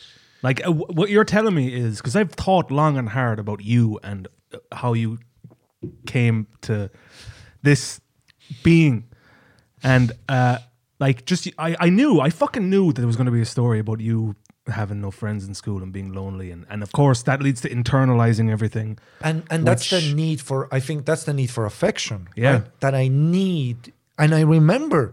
Yeah, It I would get sense like now. one or two friends. So this is what happened, right? One time, this is what happened. Uh, uh, that uh, I get a. Uh, I had a cool house, cool house, big house. Stepdad took care of us, big house, um, and uh, I had a birthday party, and one of the friends, fucking trying to remember his name. He's a, Mikhail, yeah, which is funny, Mikhail, but Mikhail, Mikael. First. Mikhail. Ezimen and Mikael. Maybe his name wasn't Mikhail. Maybe that's the way I just said it. He was a Polish kid, but studying in an American school because his parents were rich. They wanted an international education. So he's supposed to come to my birthday and bring like Anthony. He's he's the coolest guy, and like the other guys. But I didn't know he was pranking me, right? So I tell my mom, Oh, no. and my mom sets it all up, oh, and nobody shows up. yeah. And then my mom had a like. I remember my mom crying because my mom was so sensitive, you know, and she was like crying about it. And I remember being like, Jesus Christ, like, that's a bu- and I wasn't Pull even that yourself hurt. together, mom. No, no, and I exactly, and I'm not even. I'll just go play Colin McRae in my room because as a kid, I had, and I've always had this. Is is is a is a very um um a, a very because there's a, I I imagine there's a lot of scenarios where if you grow up in an environment like that, getting rejected, you might internalize it more and turn a, and and the outcome might be very negative in on your mental health and all that. But I would say at home, even as a very young kid, like almost as a baby, domestic violence was a thing. Um, and I've always had a way of dealing with it, not letting it too much affect my own self. And I remember, even though not getting along with anybody in that school, it wasn't like traumatic. I wasn't, when I was eating that pizza, hearing them talk, in my head, I'm like, fucking losers, you know, you're missing out on great material that I'm fucking. Fucking In my George, I'm head. George Carlin over here, man. You're fucking missing out. And then when I moved back to Estonia for the eighth grade and ninth grade, I remember immediately having this need because now people understood me more, and I had a more, I, I had an identity more, right? And uh, I remember just being so excited when I moved back, and I was very. I fucked it up myself because I got really egomaniacal at some point. I remember ninth grade, tenth grade, eleventh grade, but as soon as I came to a school, like a new school, I swapped schools two times as well, eighth and ninth, and then I went to the city. Uh, I was very accepted quickly by teachers and by students, just because I always wanted to make a hang. That's when I really like burst because I needed to communicate so badly, and I wanted to communicate, and I had so many like. But then I But it's like you, you spent years sharpening tools in Poland that you couldn't use in Poland. You came back to Estonia with sharpened fucking tools and then unleashed. yeah, true. I but I don't know. Maybe Because I was the same as a kid. I was the same. I had no fucking friends. I was bullied. I was all that shit. And only when I became an adult was like, like man, I've I've internalized so much shit in my own head. yeah, I've uh-huh. sharpened my fucking tools. Yeah, I'm a fat piece of shit. So what? I wouldn't say sharpened your tools because there's still people who were cool in high school who developed those social skills. You know, like cool guys, like. I don't, I don't. I don't like that. But their, their social skills. On the other side, what I do have to say is maybe sometimes just leaning back and just observing more as a kid, maybe it, it maybe it slows you down from getting caught up in the moment. Because as a kid, that's what it all is. When I came back to eighth, eighth and ninth grade, I would say that's where I did the dumbest shit in my life. Because then I was accepted, and now I go with the hype. I would get into trouble. I would do stupid shit. I would ruin relationships, friendships, because you want to do stupid shit. I would, And I, I would say, you know, I, I would bully uh, some people in high school, especially 10th, 11th grade. Some people I would, and I would feel terrible about it the day later. Fuck them. Fuck them. No, but it, I'm just saying that Just I caught, them better I got caught up in the moment. Yeah, I understand what you mean. I, you know, you get caught up in the moment. But since I didn't have that opportunity, maybe that much to fit in in Poland, maybe it kind of did slow me down. I watched a lot of movies. I didn't read books, but I watched a lot of movies, a lot of stand up, Chappelle. Um, I watched a lot of Eddie Murphy. I watched a lot of just just stuff, and I was like a nerdy kid. I play a lot of video games, all the video games, all of them. PlayStation One, Two, all of every, every game. Nintendo sixty four, every game. Man, I was talking to Caleb today, and he was telling me his childhood console was the PS2. That was his first one. Oh, mine was PS One. Fucking depressing. Mine was the fucking NES. No, no, no. But no, no, no. I didn't. Well, well, NES was fancy. No, I, I, I was lying. Sorry. NES no, was no, no, fancy. no. I was, li- I was lying. Christ. PlayStation One was the rich kids ones. What and, and NES was fancy, and all those Sega, uh, fucking, uh, all those were fancy. Game Cubes. What we had was those yellow cassettes. Yeah. Ninety nine in one. Fucking play every game. Da, A B A B A B. The guy fucking Yeah. runs. I found one of those in Paide recently. They're they're great. They're great. made of asbestos. You'll die by sniffing it. Like Oh yes, exactly. and they had uh, they had with a gun you would shoot uh, the dog. Uh, you would be the hunter, duck hunter. Duck hunt. You'd shoot the duck. Uh, then fighting games. Remember fighting games like uh, course, fucking- Contra. Remember shooting. Contra Da, da, da, da, da, da, da, da. Remember how fucking hard Contra was? Kids today, they don't know, man. They. Contra was very hard. There was a lot of games in that era that were very hard. In those, That yeah, people today couldn't fucking play. They're so hard. They were very hard. I do remember mental breakdowns. You know, like smashing the remote Oh, into yeah. your head, fucking into your head. crying. But even Nintendo 64 on hard, I did GoldenEye. That was the goal to complete it. They're fucking classic, man. The first There was a mission- 3D first person shooter. There was a there was a so, the so there was a dude. Uh, there was a dude. You know, like uh, yeah, there was this guy. I don't want to okay because I don't want to tell this. I don't want to tell that side of the story. But but um, I don't, don't want to say his blew name. each other? I don't want to say his name. No, no, no. It's just uh, if I would, then I would say his name. But uh, uh, uh, he had a real bad case of domestic violence Mm-hmm. uh, because m- in my case, I never got beat. It was everybody around me who got beat, and in his case, daddy laid a whooping on everybody. Even the fucking flowers got some. I mean, that's how crazy that house was, and I Mm-hmm. Saw it happen. You have you- have you ever when you were a kid? Did you see another guy's dad beat the fuck out of? Never. never. Dude, I saw his dad like that's the because all the fights before at school, they're not fights, but you think they're fights. You just don't know Yeah. that it's not. You've never seen a grown man swing, and he swung for the bleachers on like a f- fucking twelve-year-old kid, like combination, bah, bah It's like fights in school and I saw like, him, like WWE. and I saw his you know? his eyes roll back, fall on his ass, ah, and then the dad walk out. You know, tra- tra- traumatic for me. I remember he came over for one summer, for the whole summer, to live with our family. And my mom loves taking care of other kids too, fucking making, fucking baking every night. You know, even though in our house there was alcoholism as well, it wasn't the marriage. The, the marriage of between my stepdad and my mom. It hadn't gone to shit yet. It was a, and my stepdad's business was going great. It was a warm summer night in Viimsi, right? Which uh, uh, during the time I think we were still living in Poland, but during the summer I went to Viimsi, and he stayed with us, and uh, it was like, oh what's oh yeah you just went Yeah. and it was and it was like uh, and, and and I was so excited, right? Because he's Estonian and all that. I remember I started ta- I started like wearing because he's a, he was a he was I think two years older than me. I, I I'm just saying what I remember. I was a tiny kid playing Nintendo 64, and I remember he he kept saying, "Oh, this is like the best summer I've ever had," you know. And I always was like, yeah. And I was like an asshole about it too. I was like, yeah, sure. Like I'm buying him all the food and his fucking, you know, Yeah. as a kid, you're kind of an asshole, but you just don't know it. I'm just like, and I'm always saying like, yeah. And then we would play GoldenEye, and there was this one mission. There was this one mission where you were in the train up with a bomb about to go off, In the movie, it was as well, Mhm. where it was where it was the helicopter was in the train, remember, and it blew up. The Yep, train blew yep. up, self-destruct mode, and the mission was with the laser watch, watch that shoot lasers, one laser, sharp, sh- limited amount of laser too, and you have to shoot you have to get out of the train and how you get it is a is a plate on the bottom. In the movie it was as well. And you have to cut into the steel. And in the steel they have these bolts on the side and you have to shoot those bolts off. But i mean literally it's 10 seconds. You have to do a perfect circle missing no bolts. You miss one bolt you won't make it. I tried it. He tried it.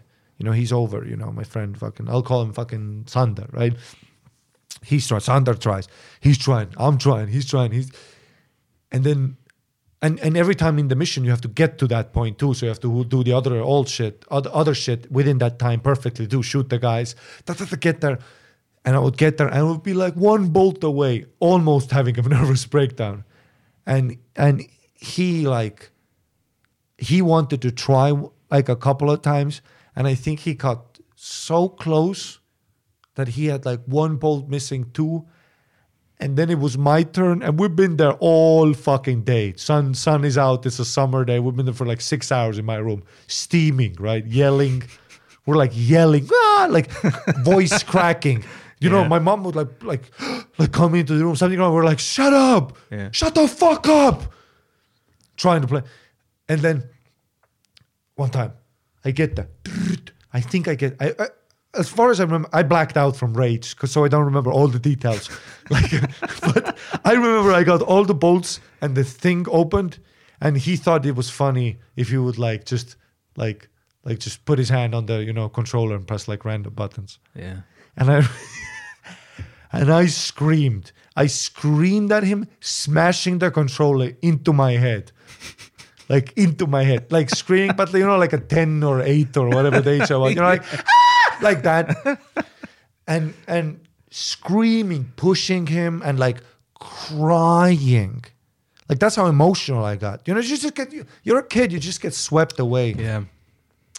and we our relationship for the rest of the summer was never the same after that because he saw this fucking brat side because he think about his perspective he's not his family is not well off they lived in a container An actual fucking shipping container or what? a shipping container that's converted into what we say in Estonian soojak like where build construction workers live you know like a container where for, they live For real. In a fucking shipping container. no you know like when they turn I shipping know, uh, a prefab is what we call them. A prefab. You know, like when you have a construction site, you need somebody to Yeah, yeah. watch it. Yeah. That's the house he lives in. a prefab, yeah. yeah. His family. Fuck But it was like in a, but but there was a garden around as well. It was like a house. No, it wasn't like an actual shipping container. It just looked like that. it might as well be. and imagine when you're a small fucking six year, I don't know how fucking old, really small kid. Remember looking at a house, it always looked big, and his house looked small to a six year old. So imagine it must have been real small. And and I remember feeling really bad, like being self aware how badly I act. And imagine his perspective, yeah. Violent family, really mm-hmm. poor, comes to this fucking next to the ocean, Viimsi, you know, every day my mom cooking, bringing McDonald's pizza, mm-hmm. stepdad bringing, you know, consoles. He didn't have a TV at his house.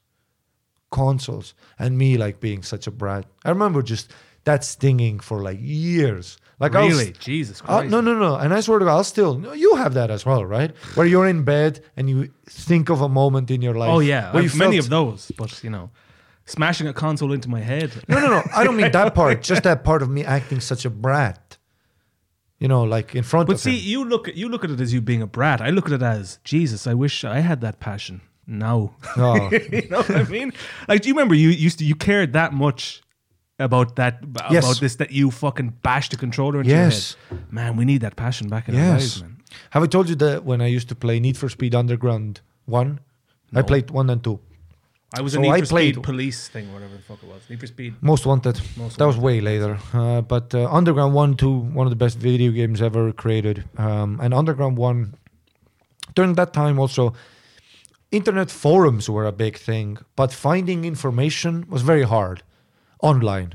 Uh, and internet Oh, yeah, was man. shitty. Just Pe- finding people don't know now how lucky they have it. You know, like right now, you can go on YouTube and search for a video. At the time, you had to know where the video is, like the MP4, the file. But when you were a kid, did you have these magazines where you, you got little cheat books and tip books? I have those by the box still. Fuck. I bought all of those. I said my mom took care of kid, right? I had PlayStation 2, PlayStation 1, all those later. Those later. were our Bibles, man. They were fucking. Yeah, Yeah. I bought every PlayStation magazine, the official one too. They had demos, all of them, dude. I played everything, all of that. I love that shit, and um, the walkthroughs.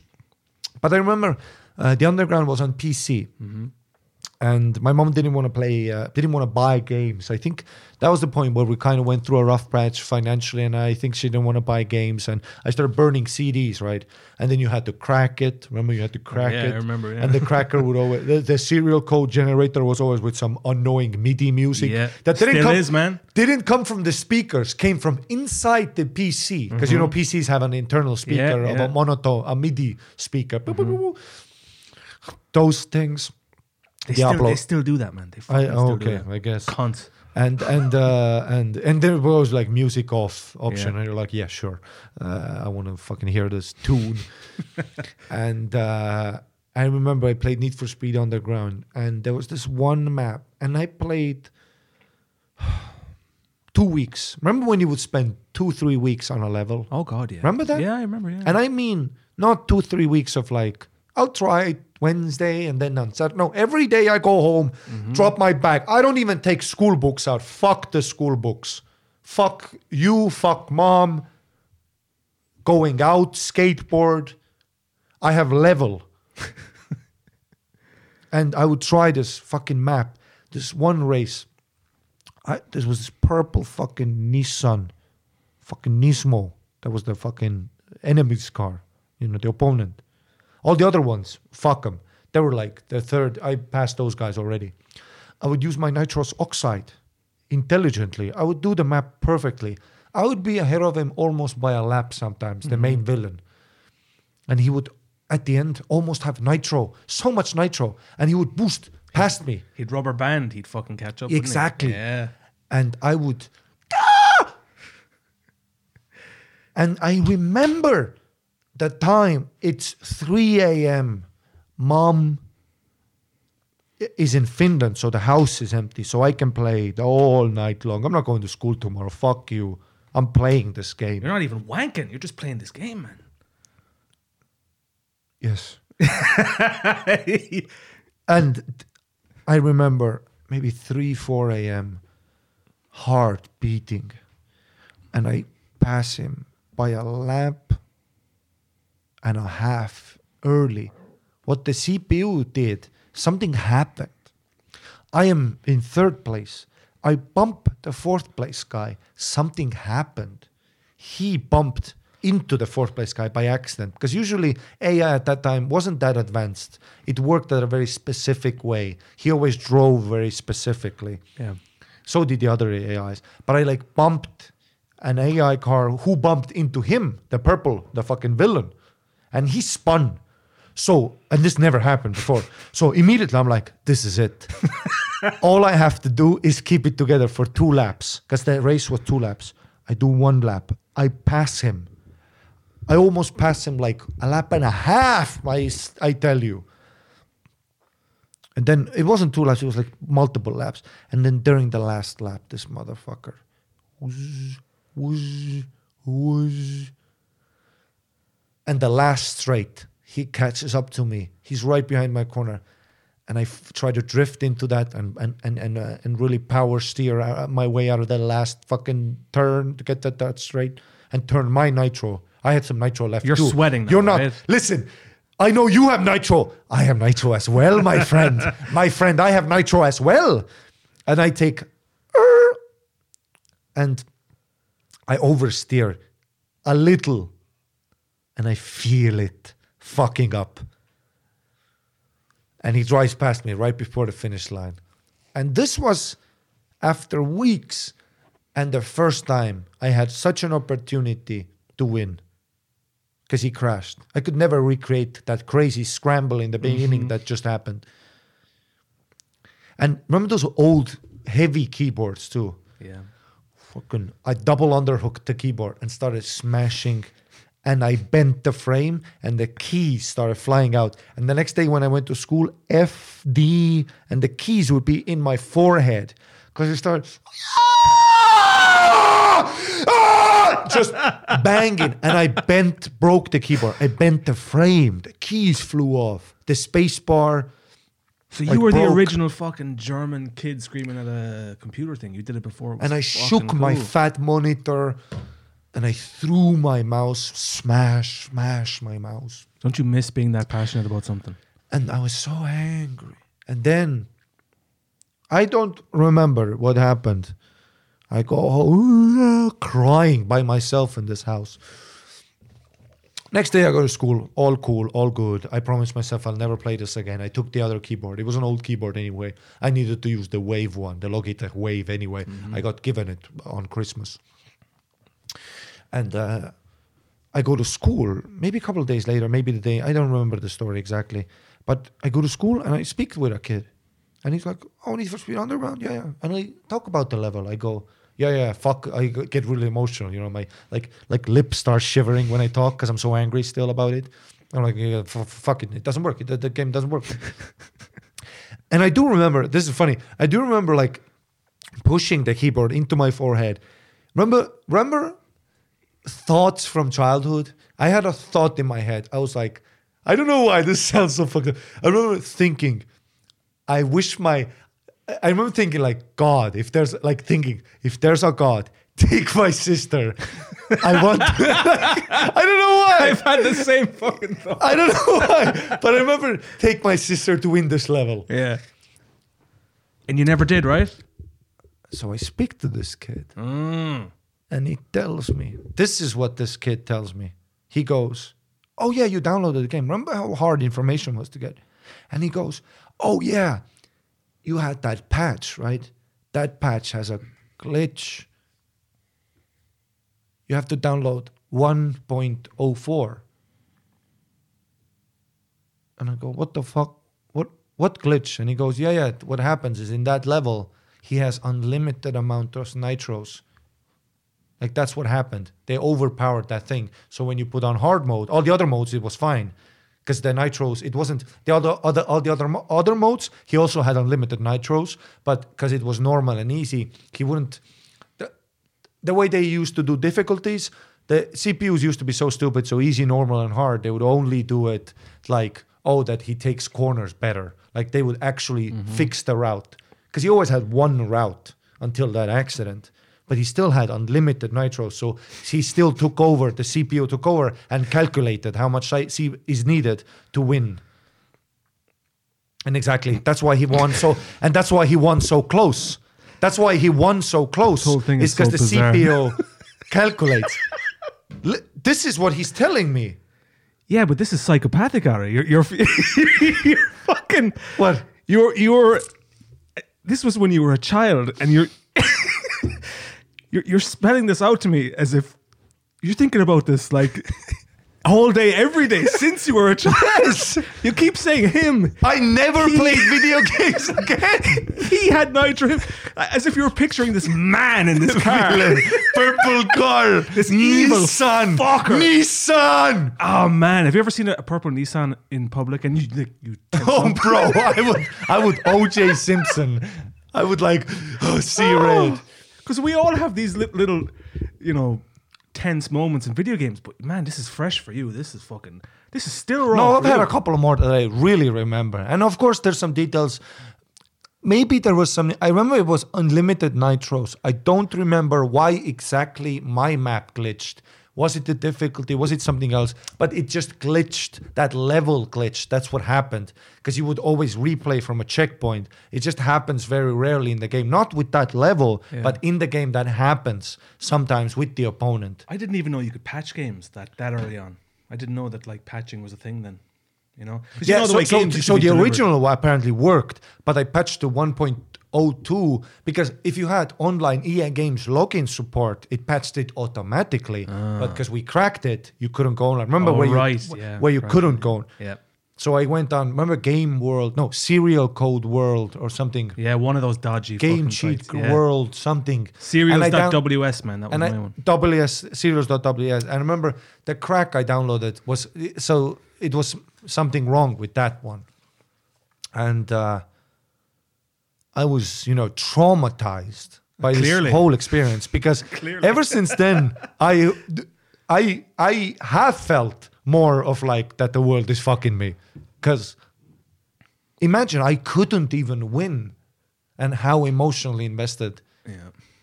how disappointed. I wish he could have said anything else to me. You know, like, oh, you need to do this or that, or you did this wrong. Oh, what you need to do is maybe before the finish line, you need to cut him off. But what he said is, no, no, no, it's not even possible. You just fucked up. And it, I didn't even have a chance. You're talking about this game as if you just got fucked in a divorce and you're like, and this bitch did this and she fucking did this Yeah. and fucking this shit. But that's how uh, emo- that's how seriously I used to take, take gaming. So Were you a Gran Turismo man at all? No? Did you ever play the Gran Turismo Of course, games? absolutely, but not like obsessively because gets a bit boring. What?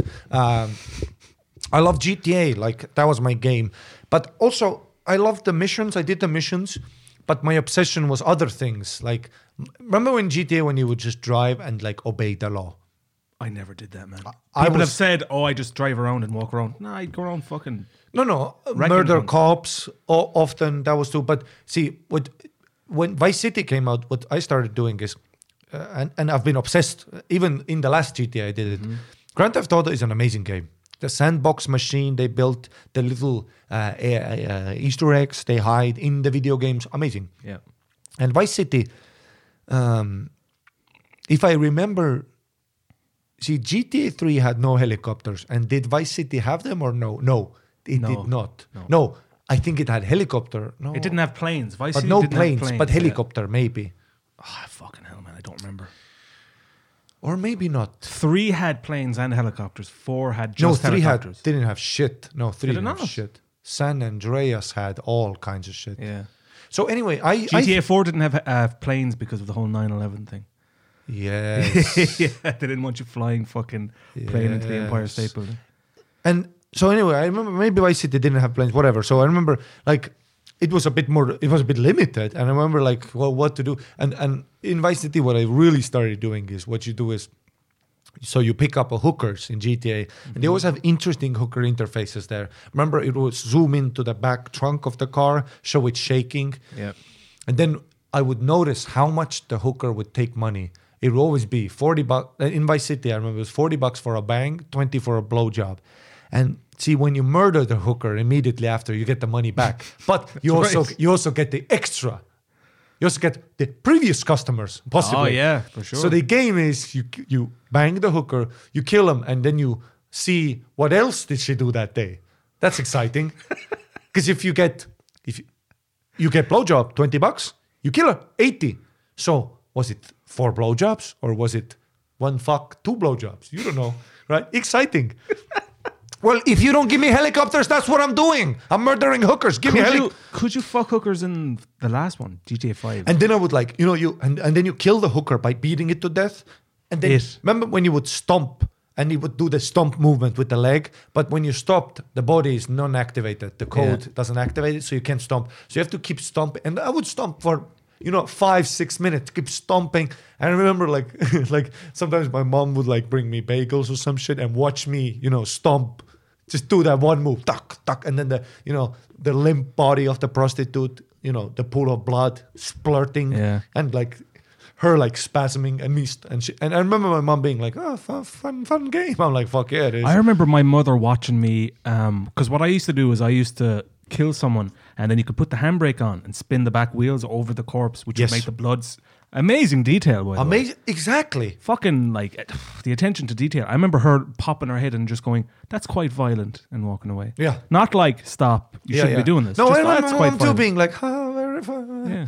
And then like, and then I remember when Call of Duty Modern Warfare came out. Remember the uh, mission where you had to shoot up No? Russian? The no Russian Da, da, mission? da. Yeah. amazing Yeah. mission. And I remember her like watching like me like da, da, in the airport da, da, da, da, and just being excited like. and Watching she's vi- like, uh, watching videos of that mission now because we have so many of these head-mounted actual terrorists in real life, like the guy in New Zealand and the fella in Germany. Yes. Like it just it's so like, huh, huh, we're doing that now, huh? I would say right now, if you did that level, very, it would be quite soft. But well, I, yeah, because the graphics are dated. You know, looks kind of. yeah, but uh, if you did that scene in the graphics of today, If we did it in real life, could you imagine? oh Man, They, they- but they have to do. They did uh, the murder of Pablo Francisco. No, uh, Pablo Escobar. Right? No. Did Who they? did they murder? No. Uh, who's the Cuban dictator? One Call of Duty. oh fucking, Pablo Escobar.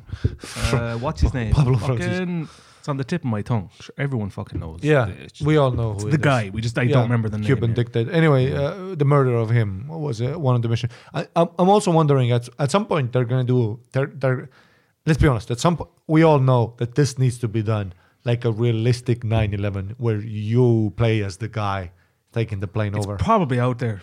You know. Or no, no. This is how we could do it. This is how we pitch it to Activision. You can't be the guy who who does it. Or we're That's pitching this to. Activision specifically because they're the only ones who would take the fucking bait, I suppose. No, they do the Call of Duty remakes. Used to do them. Call of Duty Two, Call of No, Duty. they still do. They still do. they do. still do, right? yeah, yeah. So wait, this is how we pitch it. Can't be the terrorist, too sad. But you can ruin the plot. You can create because it's a video game. We can do whatever. So Ah. imagine being that guy, like you're one of the passengers with inside information. Mission starts, and you have to like get into the cabin, and then you see the two towers, and you divert. But but right now, of course, emotionally, people are very invested in that in that tragedy. There's a lot of families still hurt, and it would be strange for your kid, who was maybe two years old when the firefighter of a dad died, Yeah. and now as a woman, you watch your kid like divert the plane, like, "Look, mommy, I saved daddy," and you're like, "No, you didn't save daddy." There's an Daddy- American comedian, Pete Davidson. Is that his father died in 9/11? yeah. Yeah. And then there's Steve, not Hofstetter, but Steve, Steve Rannazzisi, who I met in Edinburgh. I did a gig with him actually. A very funny guy. Very nice too. He was such a sweetheart. You me. love name dropping, man. You're just mad for the name dropping. No. I, No. well, I went to Remy earlier. No, and Louis stop, C.K. was in stop, there. stop, stop, stop. No, no. No. I don't name drop. Listen, I could name drop. You want to name drop? Go on, name drop. That's- Me and Brian Regan an, at, at a gig. See, that's a name I, drop. I had dinner with him yesterday, man. What do you? That's a name drop. I'm saying people who are not well known, but my friends and nice people Ah, I've met. you're you're strategic with your name drops. David people Mac- who people might not. know. no, David love to name McDonald, those guys, they're just fucking guys I love, and I love saying full names. I name drop to you. give you. I, I name drop I you name all drop the time. to you. I name drop you too, motherfucker. I go around Python saying, "Hey, do you know Ari Matti Mustonen? He's my friend on Facebook." and um, and he he lied about being in 9/11. You know.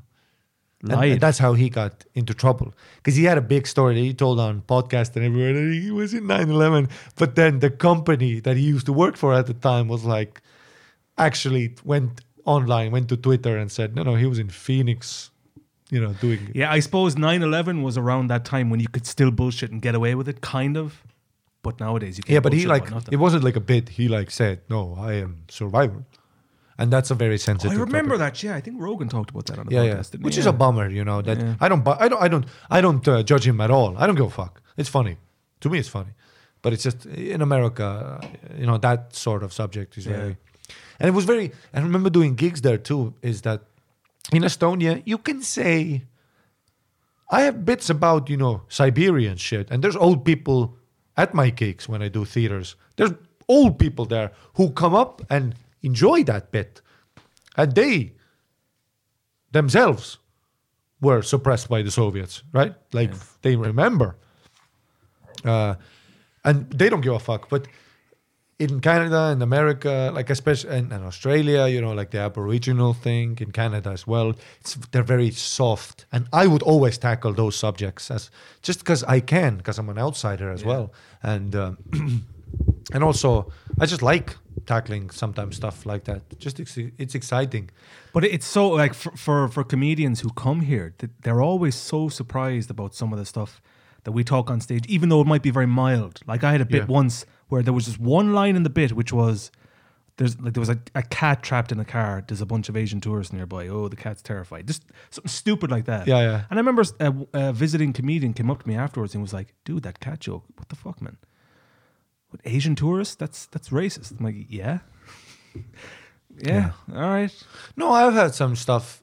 To, when I started in Melbourne, there was some dudes who were like, "Well, that's kind of racist, ain't it?" Like I remember trying to, and they were like, some of the people, the only people that have that have said negative things about me are always terrible comedians themselves, and always jealous, is that what they're very is? mean as well. You know when they're sometimes like in Australia, especially, they would treat me like in Canada. I got my respect because I would do good sets. I was a better comedian at that time because comedy is a meritocracy. Mm-hmm. But it doesn't always have to be. You can you can still be nice to the guys who are not good. You don't have to be an asshole.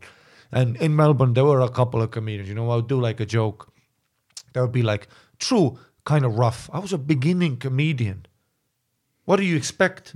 And sure, some of them were a bit out there. And I remember like a couple of them, you know, being like really like confronting me in front of their, you know, faggy friends, like, you know, telling me like, I'm going to be the one and being like, Ari, that's a very racist bit. And then they can all be like, oh, Yeah. such an interesting. I'm like, well, but, but no comedy for two months. Give me, give me slack. This is why I couldn't hack it in a place like that because I would I would just I'd lose my shit if someone ever if someone ever came up to me and said hey that's fucking you can't fucking say that Yeah, but there were acting. But also, no, no. What you have to understand, I'm always open for perspective in the sense of if somebody says that's offensive because of da da da da da. No, no, no. I'm saying, Yeah. and he op- and it opens my eyes. That's different. I wouldn't do the bits I did back then. Of course, that's different. What I mean is the intention of it's not like they were actually offended. It's because in front of their friends and they're the, they want to say, look at what I noticed, right? They want to involve, and that's what I really hate uh, in terms of like when people, when you say this is racist, this is homophobic, and then you say why, I'm open to a conversation at all times because there is lots of chauvinism, lots of homophobia, all that. Of course there is. Of course. Uh-huh, yeah. And that's also what I hate when people tell you something. It's ra- and you're like, yeah, of course it's racist. That's part of the bit. Are we gonna uh, see? This is what this is what annoys me when sometimes liberal, uh, maybe really, really far liberal comedians. And as you said before, remember when you said Vancouver a hotbed Yeah. of liberal? Mm-hmm. I do not agree with that because that's just what I hear I have never been there, exactly. But then Melbourne the same. That's all you hear. But then you go there and you get away with shit when you are funny, Mm-hmm. right? Then you understand. Oh, that's why it's liberal. No, it's not liberal. It's just people are tired of hearing r- like fucking these fucking forty minute. You know, like headliner comedians that do the same 10 minutes for 10 years. Then they go on with the leather jacket and they're like, my wife's a cunt. Women are cunts. And you're like, Yeah. oh, wow, wow. You just complain. And then all hack, you know, racist fucking observations, Asians driving, all that shit. Like, not, not, and, and intention is where it's at, right? yeah So I don't get offended on behalf of that comic. I get offended on behalf of comedians because it's a lazy style that you're writing. The joke is lazy, and but I still see no mean. If I if I don't see me, if I don't see if I see the intention is still to entertain, I would never be offended on behalf of that. But then there are, you know, liberal comedians and some liberal audiences that do search to be offended, but that's just a different. That's just, you know, I don't agree with that at all. my, my favorite frustration and then they say, so, sorry, my point was, and then they say, you know, uh, uh, sorry for interrupting. Yeah, no, and, then, and then they say, you know, like, like, oh, you can't, like, you know, when they say you can't say rape on stage, uh, uh, uh, uh you can. It's just you have to understand. You're saying rape. That's a heavy word, has a lot of weight. That's a 700 pound word.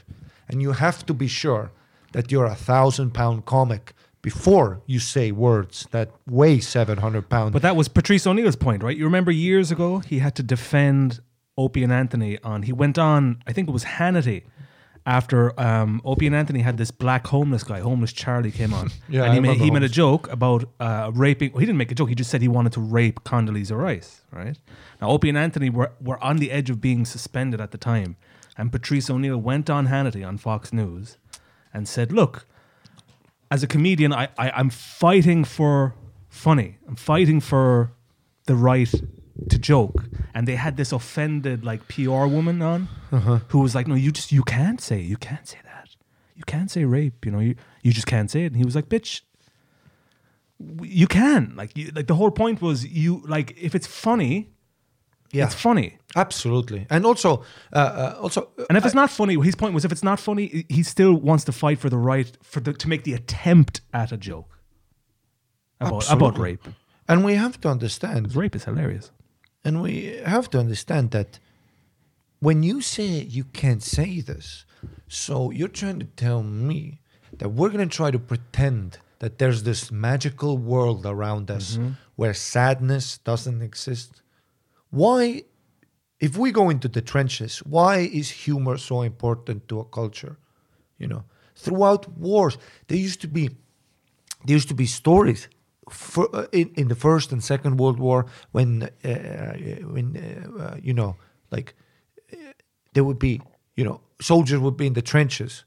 Opposing sides would come together for tea and share a few anecdotes and then go back and kill each other. Yeah.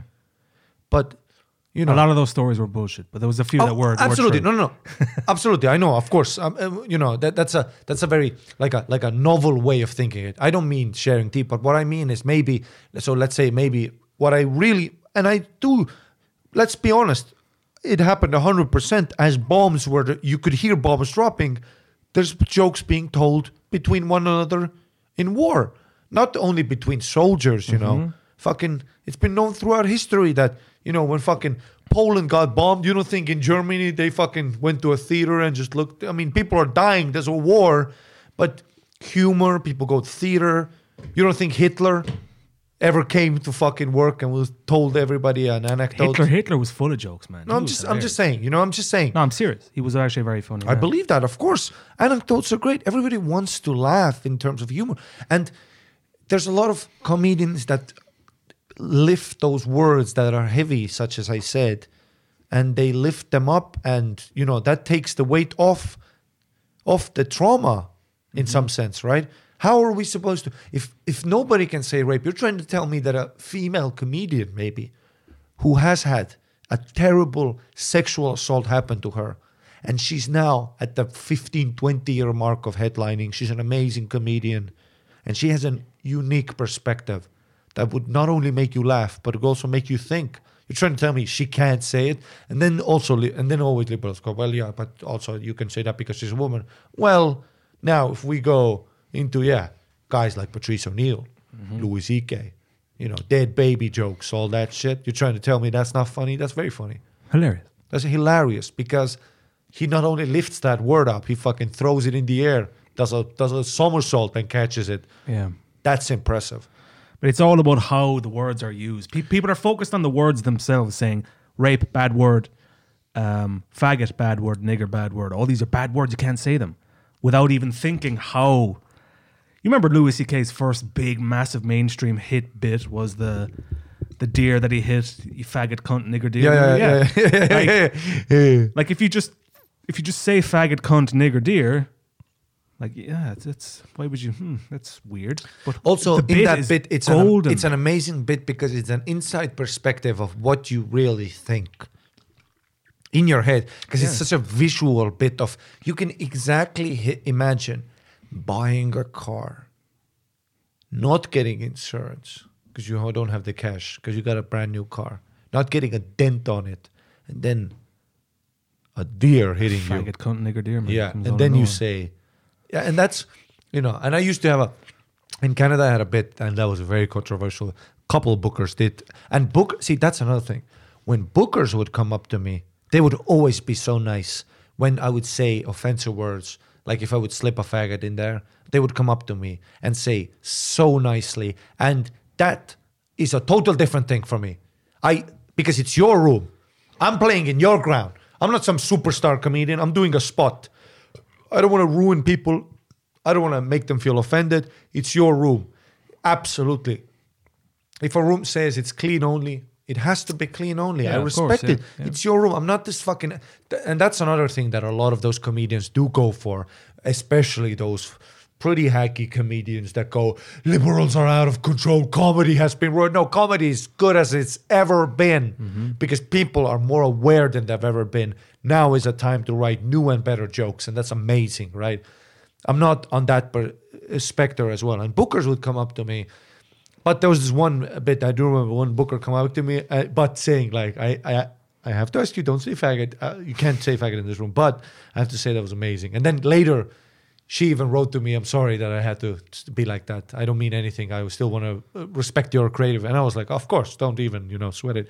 But I remember uh, the bit vaguely. It was just an open mic, and the bit vaguely that I worked on was that that like that's that's how your relationship gets to a new level when you're a couple and you start saying like racial slurs to one another, but you're both white.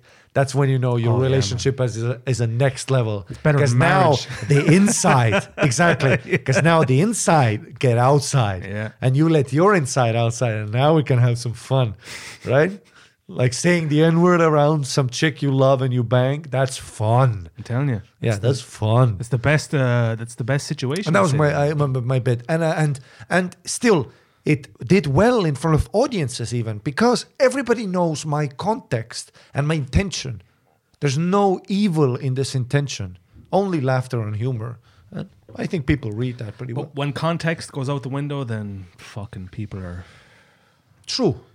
Absolutely. But Uh, just those are all people who are losers. Just uh, to, I, w- I was going to tell you the story of because this was before you came back of the the most offended, rightfully so offended comedian who ever came to Estonia was this Jewish guy. I don't even rem- remember his name, but he was very he was a New York a Brooklyn Jew like a really Jew. He's he was very Jewish, and he gets Is was he famous? Louis he- Katz? He opened for Felicity Ward. Uh, no, not Louis Katz. No, no, no. He was a young guy, so he came over here anyway. He did a show in Vaba Lava. He opened for Felicity Ward. Got on stage doing his bit, and out of nowhere, for no reason whatsoever, Margus Toots yells from the like, Judenfrei! No! He just screams, Juden, uh, Estonia is Judenfrei! at this guy. no! And he kind of heard it, but kept kept going. Oh, that's. I was right behind the curtain because I was recording the audio at the time. And he came up to me and he was like, "Did this guy really just say uh, Judenfrei at me?" And I was like, "Yeah." Now I didn't know Margus at the time. Margus wasn't doing comedy at the time. He was just a guy in the audience. He yells and I had to explain to him. Well, Estonia was technically Judenfrei. I don't know why this gentleman has yelled this out at you, but Yeah. but it, it was just so fucking viscerally anti-Semitic, and it came out of nowhere. And of course, it was Margus. Of course, of it course, was. it was Margus. That's so funny. If you know, and if you hear the story and you're like, "That's terrible," go go Smargus thoughts on Facebook, and then you will laugh.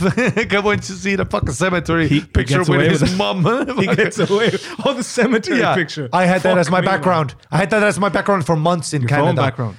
As my phone background, I'm a shitty Samsung phone in Canada. I had that as my background, and I laughed, laughed, and What a legend, man. What a legend. I'm, I'm going on a pizza date with him tomorrow, so we'll see. We'll be yelling Judenfrei at people.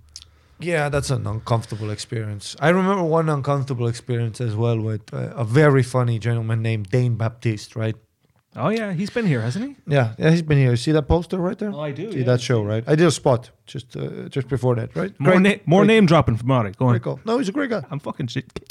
So that po- look at the poster. See that look he has on his face. I he Couple looks of- like Daniel Cormier, actually. couple of pic- he, no, no, no racist fuck uh, but a uh, couple of couple of pictures uh, he's had more or him uh, uh, wearing a very beautiful uh, he's a beautiful man a very beautiful uh, earpiece Uh-huh. uh, stuff uh, necklace very nice so so he does a show so he, so he does a show, right? I think it was Ken Globe. Yes, that's the first one, February 14th. He does a shopping. He does a show in Ken Globe. I do a spot. He's a great comedian. Goes on stage. And I could I could see I could just see it in the audience that from this poster, from him walking into the room, looking at him, maybe not Googling him, they expect him to be black. And he is black. But mm-hmm. They expect him to be hood. they ex- are race. What I'm saying is people are racist in the crowd. That's what mm-hmm. I'm saying. Yeah. And I could just see it for some reason. And I remember him going on stage, and as soon as he opened his mouth, you know, he goes on stage and he goes, you know, it's quite interesting isn't it? Uh, sometimes in in the world when you travel and you observe a man and you observe a nation and and you could and I could see people immediately like like and then for 10 minutes it's weird. And he keeps going uh, you know fornication is quite uh, it's quite irregular regular yeah it's uh, the Saudi Arabian funds, often wise, uh, as being said by Prince Andrew himself, you know, and could, and then he starts get and because he's a great comedian, he starts killing, he starts killing, does his thing, closes, great show, comes off stage, looks at me immediately, and he goes, "Yeah, the fucking ten minutes was weird, ain't it?" it was fu-" and I don't know in my head how do I, and I didn't say anything just because I don't want to be a fucking asshole. Mm. But in my head, I was like, should I try to explain? Like, listen, they thought I don't, you know, we're not ra- we're not ra- we just they thought you're gonna be, you know, a, a, a black guy. you know, they thought like mother, you mother was trying to make no these bitches in this town be out of control. That's what people, you know, they wanted to explode. Because I mm-hmm. remember, remember Ahmed Berhan from Sweden, very do. funny. I remember him going. Do, I remember one of my first sets that I ever saw an international comedian was him at Drink Bar with my sister. I remember him going on stage, grabbing the mic from Eric, very nice American man, talks about Skype, says witty jokes about weather, climate, and booze. Witty jokes. Bringing to the stage your headline Ahmed and he grabs the mic goes what's up motherfucker? And I remember the room I remember like the vibe in the room and I remember the front there was no row everybody stood but the front guy he grabbed like a chair started shake and kill gah, gah, gah, killing. You know my sister crying laughing. Motherfuckers white piece of shit. Are y'all racist and shit huh? Are y'all racist? This is the only gig I've done where you know where, where, where, people know who you are before you walk on stage. Only brother in the town. And then there was one guy a bass player uh, uh, James uh, uh, James Wirtz, James Wirtz World Project. He's lived in Estonia for a couple mm-hmm. of He was at the gig too, and he goes, "My brother on the back, James," and and just killing Baba because it's exact because in you know it's it's he's a great comedian, he's a great crusher, but also in that time we had not seen black good stand-up performers except on YouTube, where Kevin Hart's and the very very flamboyant, very animated black gentleman. It's a different kettle of fish when they're standing in front of you on stage. Ex- It's a different it hits you. man. Yeah. I was crying laughing, and I swear to God, I was shell shocked on how funny he was. Just because it's so funny, so f- energy, so funny, and also you've watched. I watched Dave Chappelle, I watched Chris Rock, I watched Eddie Murphy, and now somebody as talented as they are. And uh, you know, and how do I say this to Mr. Dane? How do I look at him and go like, "Listen, it's just that we didn't know that you guys can be, you know, like Intelligent. you know, smart. like no, no, no. You said that, not me. You hey, said that. fuck it. Lay it all on me, man. I mean, you know, I don't, you know, I didn't know. As his poster says, see, masterfully crafted, a striking set, outstanding, powerful and persuasive. These are things that I would, you know, people did not expect to say about him. Mm-hmm. They expected to say great energy, you know, real, you know, giraffe voices, fucking the stool, you know, even the stool was getting sweaty, you know, like stuff like that.